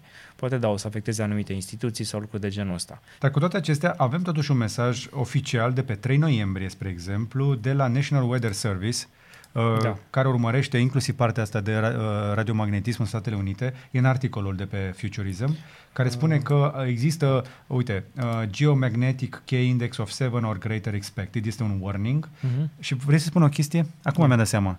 Am avut ieri o alertă de uh, supratensiune pe faza 3 acasă.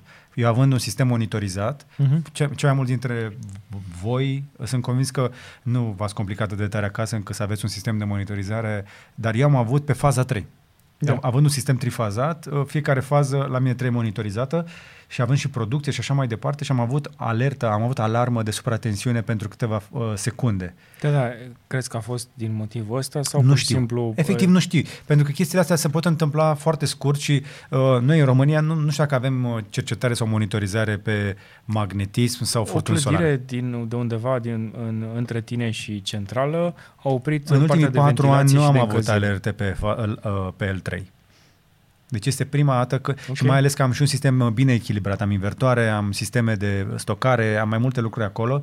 Este un sistem bine pus la punct, care niciodată nu mi-a dat fail. Sau Uh, există o cerință mai mare de energie pe care uh, providerul tău a intuit-o și a cerut un surplus de energie. Și atunci când a intrat acest surplus de energie în rețea, Se pur și simplu a, a trezit o alarmă la tine. A, problema este că nu știm. Exact. Deci eu nu pot să vin să, cu niciun fel de teorie, la mine a durat foarte puțin, nu a afectat nimic, m-am dus, m-am uitat, am avut însă o, o scurtă pană de curent, uh-huh. am găsit uh, niște becuri aprinse, că uh, unele din ele sunt uh, afectate de chestia da. asta, uh, nu sunt chiar atât de inteligente când se întoarcă la initial state. Deci am avut o mică pană din cauza asta. Ok. Da. Dar tot e în regulă. Da, se, se mai pot întâmpla chestii, adică practic gândiți-vă că noi nu suntem în vacuum, nu, nu suntem aici, da. nu, nu suntem într-o bilă de plumb care ne protejează. Noi uh, călătorim prin spațiu cu o viteză foarte mare și chiar am, am, am, am spus la ultimul Curiosity că uh, toată calea lactee călătorește în momentul ăsta printr-un fel de defileu din ăsta energetic. Adică uh, Băi, nene, suntem în spațiu, ne mișcăm cu viteză mare prin spațiu, exact. unde se întâmplă chestii. Da, și soarele afară... nostru nu este un bec de 100 de W fix. În afară de faptul că Facebook a căzut atunci pe 5 octombrie, Uh, n-am avut probleme majore cu internetul sau cu curentul. Adică când ți-a picat ultima dată internetul acasă? Mie? Da. Vezi, e greu să aduci aminte. Uh, în timpul unei furtuni puternice de anul trecut, pentru câteva ore a, căz- a căzut fibra din zonă. Ah. Mie, de exemplu, mi-a picat internetul ultima dată când am uitat să-l plătesc.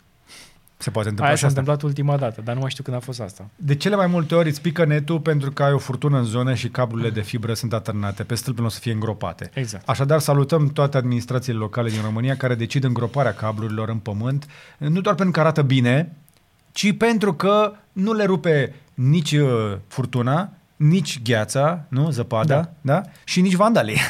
Sau un camion uh, uh, care a trecut pentru nu trebuia. Da. Hai să trecem și la zona de auto. Abia aștept.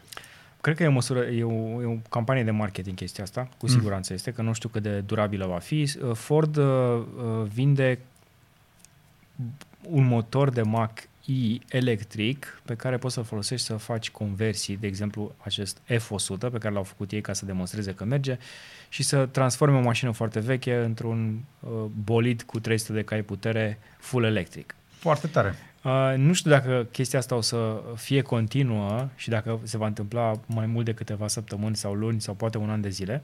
Ce mi-aduc aminte este că Ford a luat o decizie la un moment dat, acum 100 de ani probabil, sau poate o idee mai puțin de 100 de ani, când uh, mașinile pe care le producea el erau în primul rând foarte scumpe pentru clasa de mijloc, adică oamenii care lucrau în fabrică și a decis ca oamenii respectiv să nu mai lucreze 12 ore, să lucreze 8 ore în fabricile lor, ca să aibă timp să se plimbe cu mașinile pe care și le vor permite să le cumpere de la ei. Și le-a ridicat și salariile și Cineva, cineva spunea pe internet că ar fi o situație cumva similară. Dacă nu uh, vrei neapărat să cumperi o mașină electrică, dar ai o mașină veche, vei rămâne fidel brandului, uh, făcând un astfel de mod care ar fi teoretic destul de simplu de implementat. Am văzut niște fotografii cu acest motor, care nu se mai încarcă în momentul de față. Da, ar, arată destul de bine, însă se vede clar că este un retrofit făcut în fabrică. Adică a, Da. ma, mașinuța asta a fost scoasă din muzeul, probabil Ford, pentru a fi retrofitată, că arată mult prea bine. Este exact, impecabilă. Asta, asta cu siguranță. Dar acest motor ai putea să-l pui pe alte mașini, nu neapărat un Ford, dacă Mhm. mi se carcă și poza, așa. Uh, pentru că arată în primul rând ca un motor normal, tra- transmisia este la locul ei. Dar deci n-ar trebui să nu este înlocuiești chiar atât foarte de mare mult. pe cât aștept, să știi. Este un motor mult mai mic decât, Da. uh, decât un motor Da, da, da. obișnuit, un V8 sau un V6 sau orice altceva. Uh, ar fi o idee interesantă ca producătorii de... Uh, mi, mi s-a părut interesant din punctul ăsta de vedere ca producătorii de mașini să poată oferi aceste retrofituri, să poți modifica mașinile vechi sau să ofere servicii de genul ăsta, pentru că uh, ar ajuta și mai mult la creșterea parcului de mașini electrice uh-huh. Mhm. în toată lumea. Nu cred că se va întâmpla pe termen lung, dar e o idee interesantă. Și dacă tot vorbim despre Ford, uite că mi-am adus aminte că am ascultat a, a, zilele trecute un podcast foarte interesant care vorbește despre discriminare. Mm-hmm. Și vă încurajez să ascultați acest podcast, este în limba engleză, de la Freakonomics. Eu sunt fan Freakonomics, cred că v-am mai zis despre ei. Dacă nu sunteți deja fani, vă încurajez să ascultați. Fiecare episod este o bogăție de informație, iar în episodul acesta, nu vă spun mai multe, uh, se povestește cum uh, cel mai uh, de succes atlet din istoria Statelor Unite, uh, Joe Louis, Mhm. a încercat să, de, să devină dealer Ford în America. Și ce s-a întâmplat când a încercat el să devină dealer Ford în America? Știi a fost, povestea? bineînțeles, dis- discriminat.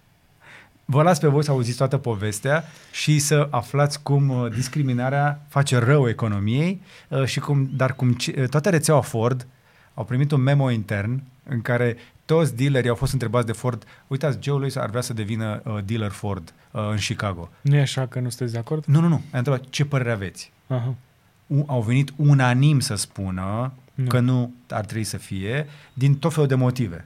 Dar toate până la urmă ajungeau la rasă. Da, Pentru că uh, um, Ford este în Statele Unite a white business. este. Încă. Ma- Este. ma- majoritar. Desigur, am, am mai, au și deal, mai au și alți dealeri E. acum și vânzători, dar este în continuare o afacere albă.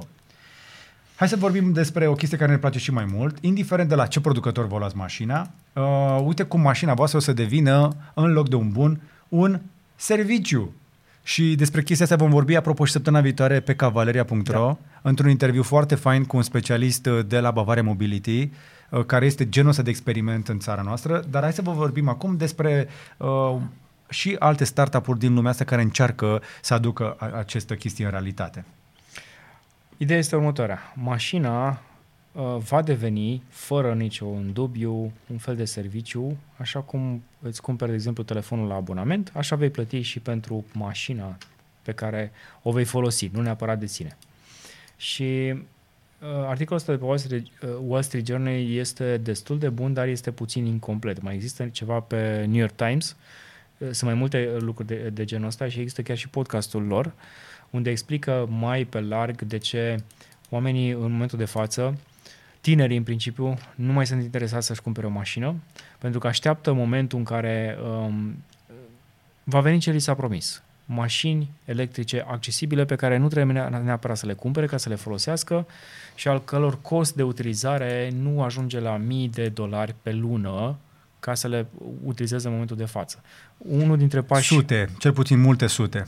Uh, sunt, sunt mașini care costă da, și mii. La, la zona de premium uh, Da. se merge puțin pe sistemul ăsta și de aceea costă așa de mult.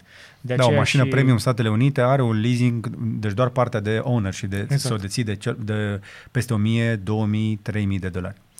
De aceea și pasul a fost făcut de către Hertz, uh, când a cumpărat 100.000 de bucăți uh, Tesla Model 3 și de aceea și sunt multe alte companii de leasing care vor face acest pas, nu neapărat cu Tesla, poate cu alți producători, da. pentru că își dau seama de cât de mulți bani pot economisi ei pe durata de 2-3 ani de zile cât ține ei mașinile alea în parc auto Așa și este. le rulează non-stop.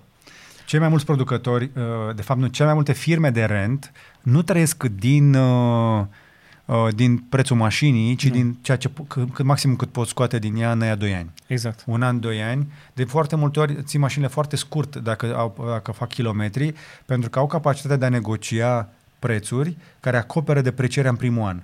Desigur, nu știu cât pot ei negocia cu Tesla, dar la Tesla nu ne interesează foarte tare să obțină un, un deal foarte bun, Exact. pentru că au costurile de operare care ating spre zero la mașinile alea, sunt deja tehnologizate, uh, pot să aibă management de flotă, Uh-huh. însă uh, le pot revinde chiar și în profit.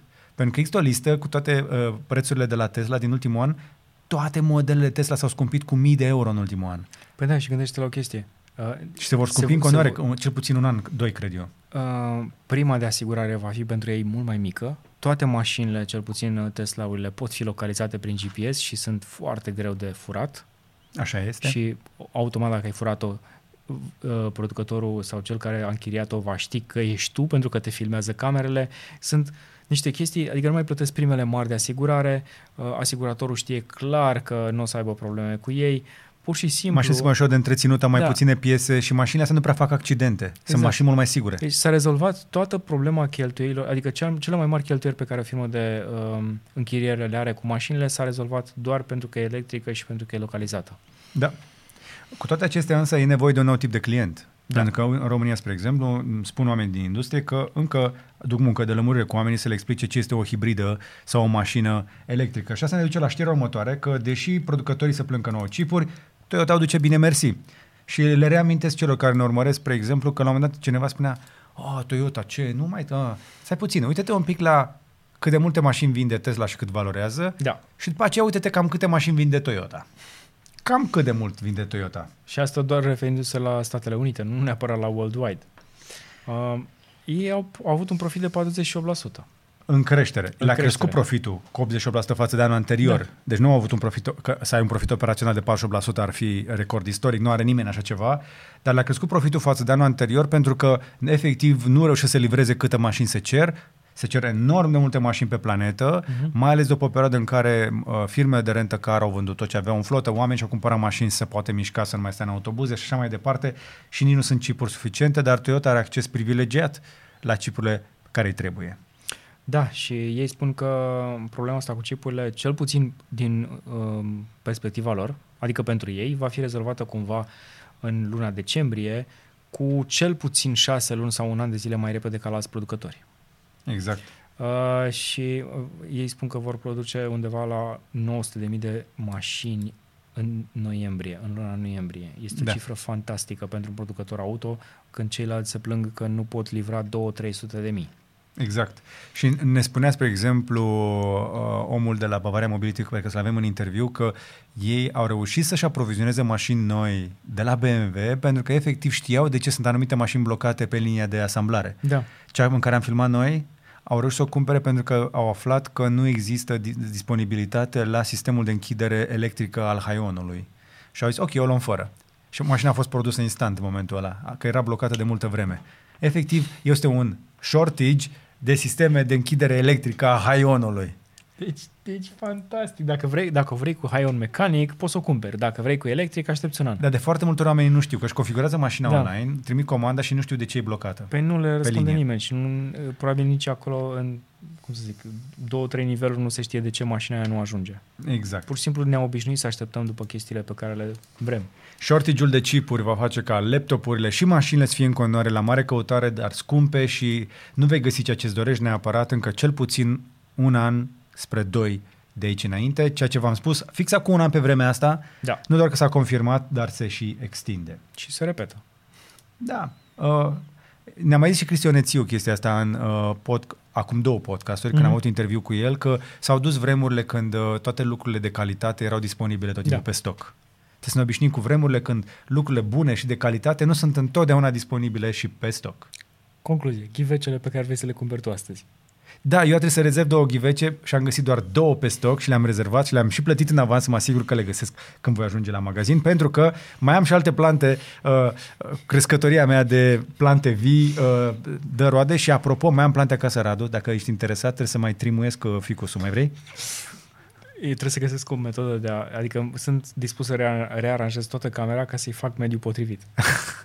Sau poți să faci ca cum fac, făceau vecinii mei de la bloc, poți să ocupi uh, holul Dar blocului. nu pot, că n-am lumină pe hol. Normal. Dar îți dau niște LED-uri în astea, uite, mai pui... Alege planta. Am comandat deja. Plantele astea sunt mult mai utile decât mult, multe lucruri din viața noastră. Da. În uh, dormitor, apropo, nu mai merge umidificatorul, merg, sunt doar plantele. Pam, pam. Plantele nu trimit facturi. Ba da, trebuie să le pui apă. Bine, Tesla hai să deschide vedem. superchargerele în Olanda. Proiectul pilot al lui Tesla de a deschide superchargerele pentru toate mașinile electrice este în, în desfășurare în Olanda, Da. care, apropo, este țara care are o treime din toate punctele de încărcare din toată Europa.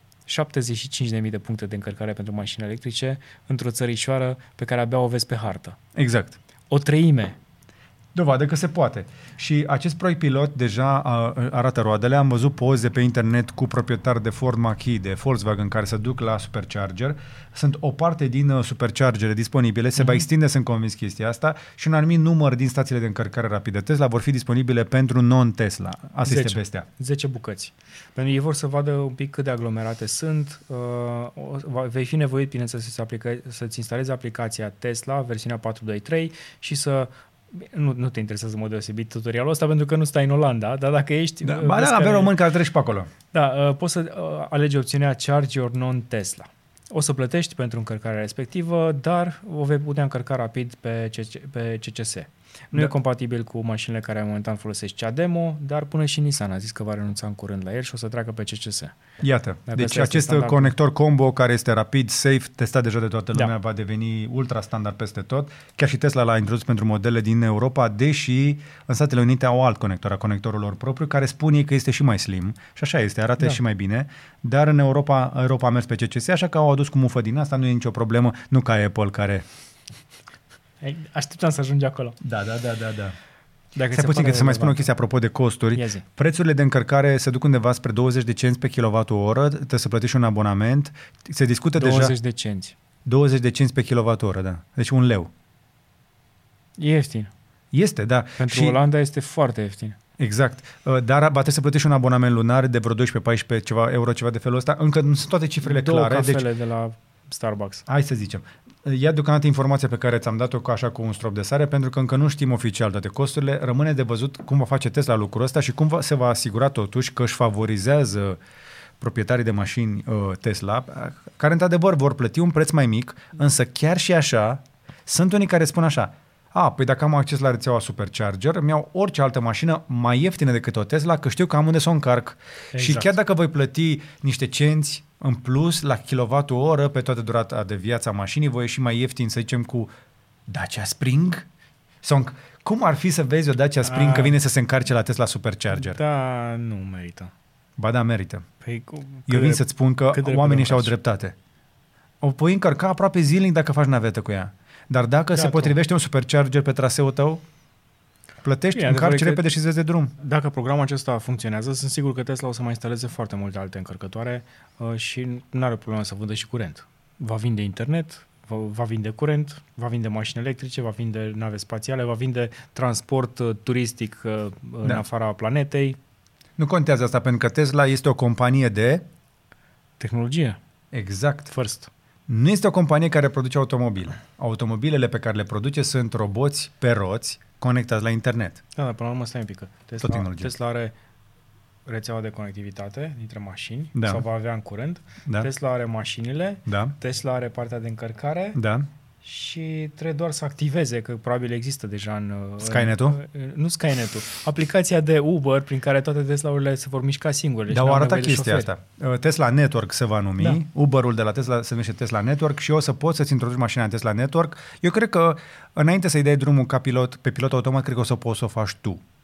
Dar în momentul în care Tesla va avea suficient de multe mașini în Europa, va porni Tesla Network. Uite, mark my words. Da. Am mai zis o chestie din astea, Da, așa, da. Din, așa, care par așa avioane, da? Păi, Ne așteptăm la asta. Toată lumea știe că asta vrea să facă. Da, dar nu se va întâmpla pe pilot automat, o să Nu. poți să-ți conduci tu propria ta Tesla să faci niște bani în plus. În prima fază.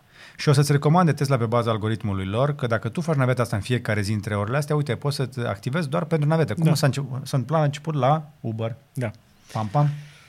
Uh, Așa, zi de legea aia care îmi place mie foarte tare. Uh, New York a, a, tocmai a dat liber la o lege care o să-ți dea amendă de 1000 de dolari dacă îți instalezi o tobă de eșapament pe mașină sau pe motocicletă. Și legea se numește foarte mișto. Aftermarket. Aftermarket. Neomologată. Aftermarket. Da, exact. Ok, hai, hai că mai rămâne Corvette-ul și mai rămân uh, probabil uh, un Dodge care, sau Nissan care mai au câteva tobe instalate așa, dar majoritatea mașinilor nu au tobe uh, gălăgioase, nici motocicletele. Îmi place cum se numește uh, legea. Exact. Cum se numește? Sleep. Sleep. Stop loud and excessive exhaust pollution. Și sunt perfect de acord, pentru că New York e un oraș mare, e aglomerat și în momentul în care băieții aia, am înțeles că au făcut din ce în ce mai multe drifturi Așa e. noaptea, cum se întâmplă de fapt și la noi, pentru că eu îi aud aici pe Caranfil, este țeavă directă, Vrum! la 1 noaptea, auzi două, trei mașini, Da, și eu auzeam pe calea Victoriei, nu se putea dormi. da. Acolo erau și motocicletele, problemă. Da. Deci, uh, da, dacă ai uh, evacuare aftermarket, uh, bravo ție, du-te cu ea pe circuit, dar dacă o conduci prin oraș și tu resti tare și faci gălăgie, îți transmitem pe această cale și Daniel te rog să editezi la montaj. Serios acum, avem copii, avem oameni în vârstă, vrem să dormim chiar și noi. Pentru că ne spune Matthew Walker în Why We Sleep că privarea de somn este cea mai puternică, nu doar formă de tortură, dar ucide privarea de somn provoacă mari probleme de sănătate și poluarea fonică este mult subestimată inclusiv în țara noastră, unde nu avem suficient de multă aplicare a legii împotriva celor care folosesc, pentru că și la noi evacuările uh, neoriginale sunt interzise. Dar cu toate astea le vezi Um, peste tot. Da, uh, interzise. Și asta pentru că noi nu avem, în primul rând, aplicarea legii, dar nici nu am făcut ce au făcut uh, uh, americanii în uh, New York, că dacă ești service și instalezi de cel puțin trei ori uh, una, o astfel de evacuare pe mașină sau pe motocicletă, ți-ai pierdut licența și nu mai poți să operezi în New York.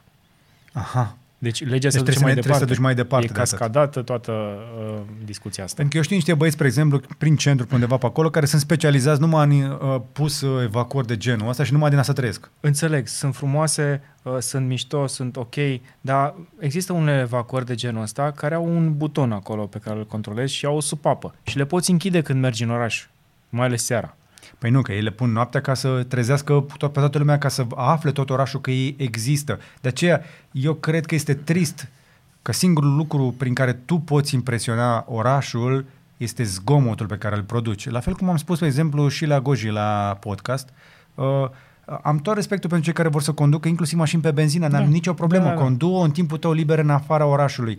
Dar în oraș îți doresc să petreci măcar, măcar un sfert de oră în spatele mașinii tale, pe bicicletă. Și o să înțelegi de ce nu e doar greșit, este rău ceea ce faci. Este foarte rău. Și dacă vrei atenție, apropo de chestia asta, încearcă să uh, fii un pic atent la cum se uită oamenii, în special cei tineri, copiii și chiar femeile, la niște mașini care nu fac zgomot deloc. Uită-te la ele ce privire au pe stradă când Da. trece o Tesla, Da. care este super coaie, sau când dă o mașină electrică cu spatele. Da. Uh, știu că în continuare vor veni oameni care ne vor spune că mai lăsați-ne cu electricele voastre pentru că eu vreau să aud sunetul ăla de motor. Urmăresc ca un metric chestia asta pentru că acum, când spuneam încă de acum câțiva ani de aceste evacuări, primeam foarte mult hate la comentarii, Da. dar este în scădere accelerată. Deci, a, da, cam, cam, cam deci așa vreau să arăt așa. Scade, a, deci, deci scade, scade, A scade. căzut, a căzut mult. Deci scade foarte mult hate-ul și sunt tot mai mulți oameni care își dau seama că este greșit să ai o evacuare gălăgioasă, să scoți fum, să scoți catalizatorul. Cei care vin să urle în gura mare că vrem libertatea să ne conducem mașinile cum vrem, încălcând legea și Există câmp pentru asta. duceți-vă pe câmp, oameni buni, duceți-vă unde vreți voi în afara orașului. N-am nicio problemă cu libertatea ta de a face gălăgie, dar nu deranja pe alții. Libertatea ta se termină unde începe libertatea noastră de a trăi și de a ne odihni. E atât de simplu. Gândește-te că ca să arăți că ai tu o mașină mai puternică sau ți-ai pus niște tobe mai puternice, tu deranjezi câțiva mii de oameni când ai trecut pe o stradă. Și deranjezi probabil și copii și oameni Da. da. bătrâni și e pur și simplu, e...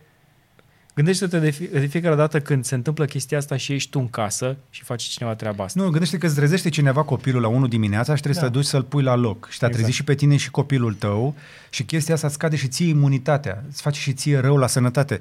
Ce părere ai tu despre la care a trecut? Te trezești așa în creierii nopților și faci ceva de genul, dormeai așa bine și nu mă aud, brum, și faci așa, mamă ce tare a fost ăsta, ce evacuare, bravo frate, super tare evacuarea ta. Și acum ce fac? Acum ce să mă cul la loc? Nu? Asta fac toți oamenii când treci tu pe stradă cu Radu, Ok, hai să trecem la gata, alea de hai, PlayStation. Hai, hai să trecem la PlayStation. Hai. Cele mai bune jocuri uh, de, pe- de PlayStation uh, în topul Kotaku, Kotaku. Apropo de chestia asta, uh, PS Plus acela s-ar putea să-l găsim din nou uh, De Black Friday? de Black Friday Abia la aștept. un abonament foarte redus. 60 de dolari anual? Da, cam așa era. 250 și ceva de lei. S-ar putea să găsim la Black Friday. Uh, Eu am strâns atât de multe jocuri încât nu cred că voi avea timp în următorii 4 ani, 5 ani să le joc pe toate din acel abonament și jocuri bune. Uh, ace- ăs- ăsta e un fel de un, un top puțin diferit uh, cu niște jocuri pe care poate n-ai auzit de ele, cel puțin o parte de exemplu, e, e de exemplu Pyre. Um, Uncharted Lost Legacy îl știm deja, Inside iarăși e un joc interesat, The Last of Us și partea 1 și partea 2. Arunc o privire pe topurile de la Kotaku pentru că sunt destul de bine gândite și chiar sunt jocuri uh, renumite, cum ar fi Ghost of, of Tsushima, De care mi-am amintesc că am avut și noi un review mm-hmm. pe Mhm. Cavalere la un moment dat. când făcea Horizon Codrin. Zero Dawn, care a început să-mi placă și mie. E unul dintre cele pe care l-am pornit. E interesant, e diferit față de Îmi celelalte. place grafica. Da, grafica este spectaculoasă. Mai ales pe, dacă îl fa- joci în 4K. El joc în Full HD. Da, bine, uh, încă mai sper să prind un PS5. A, și al tău merge în 4K. Da, ok. Okay. Fire it up. Pe ecranul mare să știi că nu mai contează nimic. Da. Da, o să vă arăt în curând uh, ce ecran mare am eu acasă, că testez ce- chestia ai, asta. ai pus niște poze. Cred am, că am lumea pus și-a niște dat story-uri, seama, cred că s-au prins uh, câțiva Da. oameni. Uh, testez o chestie foarte interesantă, abia și să vă povestesc. Vreau să văd cum e să trăiești cu așa ceva și deja fac de vreo două săptămâni. Da. Da. Da, am niște impresii uh, care s-ar putea să vă surprindă. Unele bune, altele proaste despre chestia asta. Abia așa să-mi pornesc PlayStation-ul de sărbători, că așa cum face fiecare român al muncii. Exact. Și hai să ne apropiem de final, dar nu înainte să nu trecem uh, prin partea de cripto, pentru că Uh, avem o săptămână fantastică cu all-time high la mai multe proiecte, Mm. Ethereum la all-time high, uh, Elrond, e-Gold la all-time high, listare Holoride pe uh, pe platforma celor de la, de la Elrond. Avem Bitcoin-ul care uh, s-a stabilizat la peste 60 de mii. Toate proiectele cresc într-o nebunie. BNB-ul, CRO-ul, Radu. Trebuie să luăm bucățica asta și să o punem peste 5 ediții. Să vedem ce Da. da. impresie avem atunci. Exact. Dar CRO-ul, ai văzut ce a făcut CRO în Nu. ultimele 24 de ore? Uite, dă- dă doar de căutare să zici ce se întâmplă pe CRO. Cei de la Crypto.com au venit așa de nicăieri cu mașina lor de Formula 1, știi? Zau! Deci dacă aveai CRO ieri până astăzi, aveai un randament de... Ești pregătit? Cât? Un sfert. 23%? Da. Nice. Nice. Deci CRO-ul este What? Stai un 3, pic, 37 de 0,36? cenți. Este 0,37. Era... Era 17 când m-am uitat ultima dată. Păi acum vreo săptămână, două, cam Da. atâta. A fost 21 zilele trecute. Nice. Deci da, cine a, a, a, a hodălit pe CRO este bine, deci toată piața merge blană bombă uh, și avem și noi un vlog, spre exemplu, postat pe uh, canalul uh, Crypto Vineri, Vineri? Dubai Blockchain Innovation Summit. Ok. Așa, am fost eu cu Andrei Brătucu acolo și am văzut niște proiecte și niște chestii și uh, avem un vlog care vă va lămuri un pic ce am căutat noi. De ce ne-am dus noi la business class în uh, Dubai să vedem uh, niște proiecte care încă nu pot fi recomandate. Uite, asta este vlogul. Uh, să vezi ce probleme de să vezi ce probleme de lux am avut noi acolo. Am, Mm. când am, din cauza că noi am zburat la business, Așa. ne-am, ne-am dus cu toată lumea la testare și când am ajuns acolo ne-au trimis înapoi că nu aici se testează oamenii de rând și am petrecut mult mai mult timp să ne ducem la testare decât dacă rămâneam acolo. Deci probleme, ne, probleme Of, de of, oameni, of. da. Am fost la mall, am fost la Apple și când am intrat noi la Apple s-a prăbușit un pic Bitcoin, dar nu mult, doar 8%. și concluzia a fost că nu ne mai ducem niciodată la Apple Store. Am înțeles. Da. Bun, frumos. Urmăriți vlogul pe canalul Criptovineri Da. și dați un subscribe și acolo dacă nu știați de el, Da. pentru că găsiți chestii foarte nu interesante, nu- nu doar interesante, ci Mai foarte degrabă utile. utile. Um, am, găsit, am găsit știrea asta, mi s-a părut interesantă. E un proiect despre care încă nu știm foarte multe lucruri. Um, nu n-ai nicio legătură cu investițiile, ci pur și simplu văd cumva utilitatea unei monede uh, foarte populare implicată într-o chestie care ar trebui să rezolve problemele de internet uh, din Africa. Ok. Um, acest 3R promite că va rezolva problema acoperirii internetului, dar n-am înțeles exact cum. Și Ok. aici, aici, mi s-a, aici s-a, s-a, m-am deconectat cumva. Practic vor instala foarte multe hotspoturi cu um, o, un potențial de conectare de 15.000 de utilizatori cu rază de 50 de kilometri, care ar trebui să fie cumva înregistrate în blockchain și la fel și accesul pe uh, acel hotspot să fie înregistrat în blockchain. Uh-huh. Cum vor face chestia asta, uh, nu știu, dar ar fi o utilitate în viața reală pe care o vedem de la un proiect de care am auzit de, deja de foarte multă vreme, acest Cardano. Da. E doar unul dintre ele, dar până în alta, mai, mai mult despre proiecte și prețuri o să mai vorbim și în criptovineri, o, o știre care mă interesează mai degrabă pe mine este, spre Mm. exemplu, cum poți să faci uh, transparent business cu cripto și cu Bitcoin uh, și cei de la uh, uh, fondatorul Twitter, uh, Așa. ap- uh, Cash App, uh, care are uh, Cash Da. App, uh, a, a generat pentru companie un venit de aproape 2 miliarde de dolari în Bitcoin doar în trimestrul 3. Deci se mișcă enorm de mulți bani în cripto în momentul acesta și foarte mulți oameni se duc către astfel de aplicații și de aceea cred că și în țara noastră avem nevoie să vorbim deschis despre faptul că avem nevoie de companii care să facă business aici într-un mediu Da. reglementat și autorizat în România. Majoritatea companiilor care vor să lucreze ceva în blockchain și cripto trebuie să se înregistreze în alte jurisdicții și să aibă conturi bancare în alte jurisdicții. Deci dacă vedeți proiecte românești care operează aici, prea puține reușesc să o facă de pe o reședință fiscală, legală, juridică din țara noastră și chestia asta ar trebui să se schimbe, să devenim un pic mai friendly cu tehnologia în primul rând. Pentru că ne cam pleacă companiile din țară, uite, inclusiv UiPath-ul, care s-a dus să se listeze într-adevăr la New York, dar multe din operațiunile lor sunt deja overseas. Uh, nu suntem prietenoși cu noile tehnologii. Eu sunt tare bucuros, spre exemplu, că Elrond operează în continuare de la Sibiu. Baj mâna în foc o să fie aici când uh, che- chestia asta se va extinde în alte țări. Dar nu, clar nu. Cu siguranță nu. Și asta pentru că multe alte țări, chiar și Lituania, care este cumva un rai pentru cei care activează în domeniul ăsta, oferă niște beneficii majore de, și nu neapărat la nivel fiscal, ci pur și simplu la nivel legal. Le, îi ajută, ajută companiile de genul ăsta să crească în interiorul țării pentru că știu că pe următorii 5-10 ani veniturile pe care le vor aduce aceste companii vor plăti foarte multe taxe Exact. pe care nu le poți obține din altă parte. De ce nu vrei exact. să ai Exact. aici niște giganți, niște mamuți de tehnologie? Pentru că ne tot plângem că nu avem uh, industrie. Nu ne mai trebuie industria fierului sau a lemnului sau așa. Putem să avem industrie la nivel de software, la nivel de blockchain. Face, face Dubai o chestie asta. Și să Ad, aduce trimitem. acolo în deșert companii pe care, cărora le oferă sprijin și investiții și infrastructură și au creat un blockchain valley. Exact. Deci Și- există un crypto, cli- crypto blockchain valley în Dubai în momentul ăsta. Și așa, așa cum au înlocuit ei, au construit orașul ăla în uh, 20 de ani, o să facă chestia asta în 10 ani și o să înlocuiască Nu, e, complet e petrolul. deja acum. E deja acum. Ei vor să devină lider global în chestia asta și Da, da. infrastructura aia există deja. Dar o, o vor înlocui complet veniturile din petrol. Da. Vor renunța la ele. Nu știu dacă știi, Dubai nu se mai bazează pe petrol. Dubai nu, dar Emiratele Arabe, Emiratele, o parte da. din ele, da. Da, Emiratele, o parte din ele, dar Dubai nu. Nu. Dubai nu mai depinde uh, de, de petrol și s-a dus către tehnologie. De ce? Nu trebuie să muți cu vapoarele petrolul din Dubai trimis pe fibră sau pe satelit. Și ca să vă atenționăm că sunt foarte multe țepe în perioada asta, Bitcoin Cash a avut un spike uh, recent din cauza unui comunicat de presă uh, fals. Prețul a crescut uh, cu uh, 5% în 15 minute, la fel cum v-am arătat zilele trecute poveștile alea cu tot felul de proiecte, cum era ăla cu Squid uh, Coin-ul. Da, atenție că se face iarăși pump pe el. Serios, pe Squid da, Game? a crescut 600% de la ultimul anunț sau 700%. Nu cred. Ba da, se Iar? face din nou pump pe el și uh, nu, poate nu mai sunt sumele mari care se întâmplau la început, dar uh, ceva se întâmplă iarăși acolo. Deci dacă vrei țeapă, mai du-te o dată pe Squid Game și cumpără tokenuri ca să-ți pierzi bani. Nu? Hai să Da, vedem cât era- e prețul astăzi. Um, 0,06 cred că.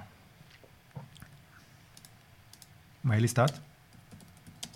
Nu, mă, nu l-am căutat niciodată ca să, să văd dacă pot să cumpăr. Dar eh, 006 era când am făcut documentarea, cu două ore. Și a crescut la 007. 7. Dar hai să vedem graficul pe ultimele șapte zile, ca să vedeți, uite, vedeți cum au... Deci, din nimic a făcut acel vârf, după care a coborât așa și Da, dar coborâse la 0,004, iar acum este 0,07. iar în ultimele două zile, volumele, după cum vedeți, au crescut masiv. Yes. Deci este clar că se întâmplă niște mișcări acolo. Hai să vedem graficul pe o zi, să vedem ce s-a întâmplat în ultima zi. Iată cum arată graficul în ultima zi. Deci urcă, coboară. Efectiv, mai sunt bani de făcut, de făcut de pe, ul- de pe urma unor Țepe. oameni, oameni Țepe. care vor fi păcăliți. Țepe, țepe. Trebuie să vă povestim despre uh, sponsorul nostru Crypto.com, uh, care, după cum v-am spus, CR-ul lor uh, rupe norii, uh, iar pe pagina pe Crypto.com, uh, Crypto.com vei găsi clipul acela cu Matt Damon de care v-am mai povestit. Uh-huh. Este pe drum niște swag de la Crypto.com. Sper să ajungă până de Black Friday. Aș vrea să-l uh, dăm comunității mai departe, să vedem ce ne Nice. trimit. Pentru că știu că sunt niște chestii uh, de, uh, așa destul de puține disponibile. Ok. Uh, dar dacă nu folosești deja Crypto.com, ai link în descriere unde poți primi inclusiv bonus de bun venit uh, și este un loc unde să poți să faci dollar cost averaging, dar așa cum v-am mai spus noi, nu știu dacă este cel mai bun moment acum, dar suntem în bull run și uf, investește de, doar banii de, pe care ești pregătit să și pierzi. Te încurajez să te uiți însă și la pagina lor de NFT-uri, crypto.com slash NFT, unde poți să vezi tot felul de uh, dropuri care vin constant, care au diferite condiții, te poți abona la ele, poți să spui adresa de e-mail, uh, poți să vezi diferite branduri care sunt listate acolo uh, și au inclusiv exchange. Practic este o platformă uh, solidă pe care o- o folosim și noi de iată de 2 ani și care oferă uh, o aplicație prin care poți să cumperi, să intri și să ieși din cripto um, cu ceva comisioane, trebuie să Da. spunem și lucrul ăsta, dar o faci într-un mod prietenos pentru cei mai începători. Însă, dacă vrei să înveți și mai multe despre ce înseamnă cripto, uh, nu investi decât banii pe care ești pregătit să-i pierzi, dar învață cât poți de mult. Avem o serie de clipuri bune pe Cripto Vineri în care explicăm lucrul ăsta, pentru că pe termen lung, cu siguranță nu vei face niciodată bani dacă nu ai suficientă informație. E True. atât de simplu. True. N-ai cum. Și cam atât pentru astăzi. Uh, Sperăm că v-a fost de folos și această ediție. Și eu la fel. Dacă Au ați fost ajuns cel până la puțin final- 25 de subiecte. Au fost 25? Da, păi avem 21, mai dus tu vreo 4. Deci în loc, Stăm în acolo. loc de 25 de clipuri, 25 de subiecte într-un singur uh, clip, pe- pentru care ai avut desfășurător și pe care le poți și asculta oriunde ai fi. Sunt oameni care știu că ne ascultă când fac naveta, cei care merg cu mașina la drumuri lungi. Îi salutăm pe toți cei care sunt la muncă atunci când ne ascultă Yes. și um, dacă ne urmărești și pe YouTube, uh, dă-ne un like, un share și un subscribe. Uh, Dacă ne asculti pe orice altă platformă, share măcar către un prieten prin WhatsApp sau prin mesaj, prin ce vrei tu, Mm-hmm. uh, Curiosity ca să ajungem la cât mai mulți oameni, pentru că informația asta ne poate, cred eu, ajuta pe mai mulți.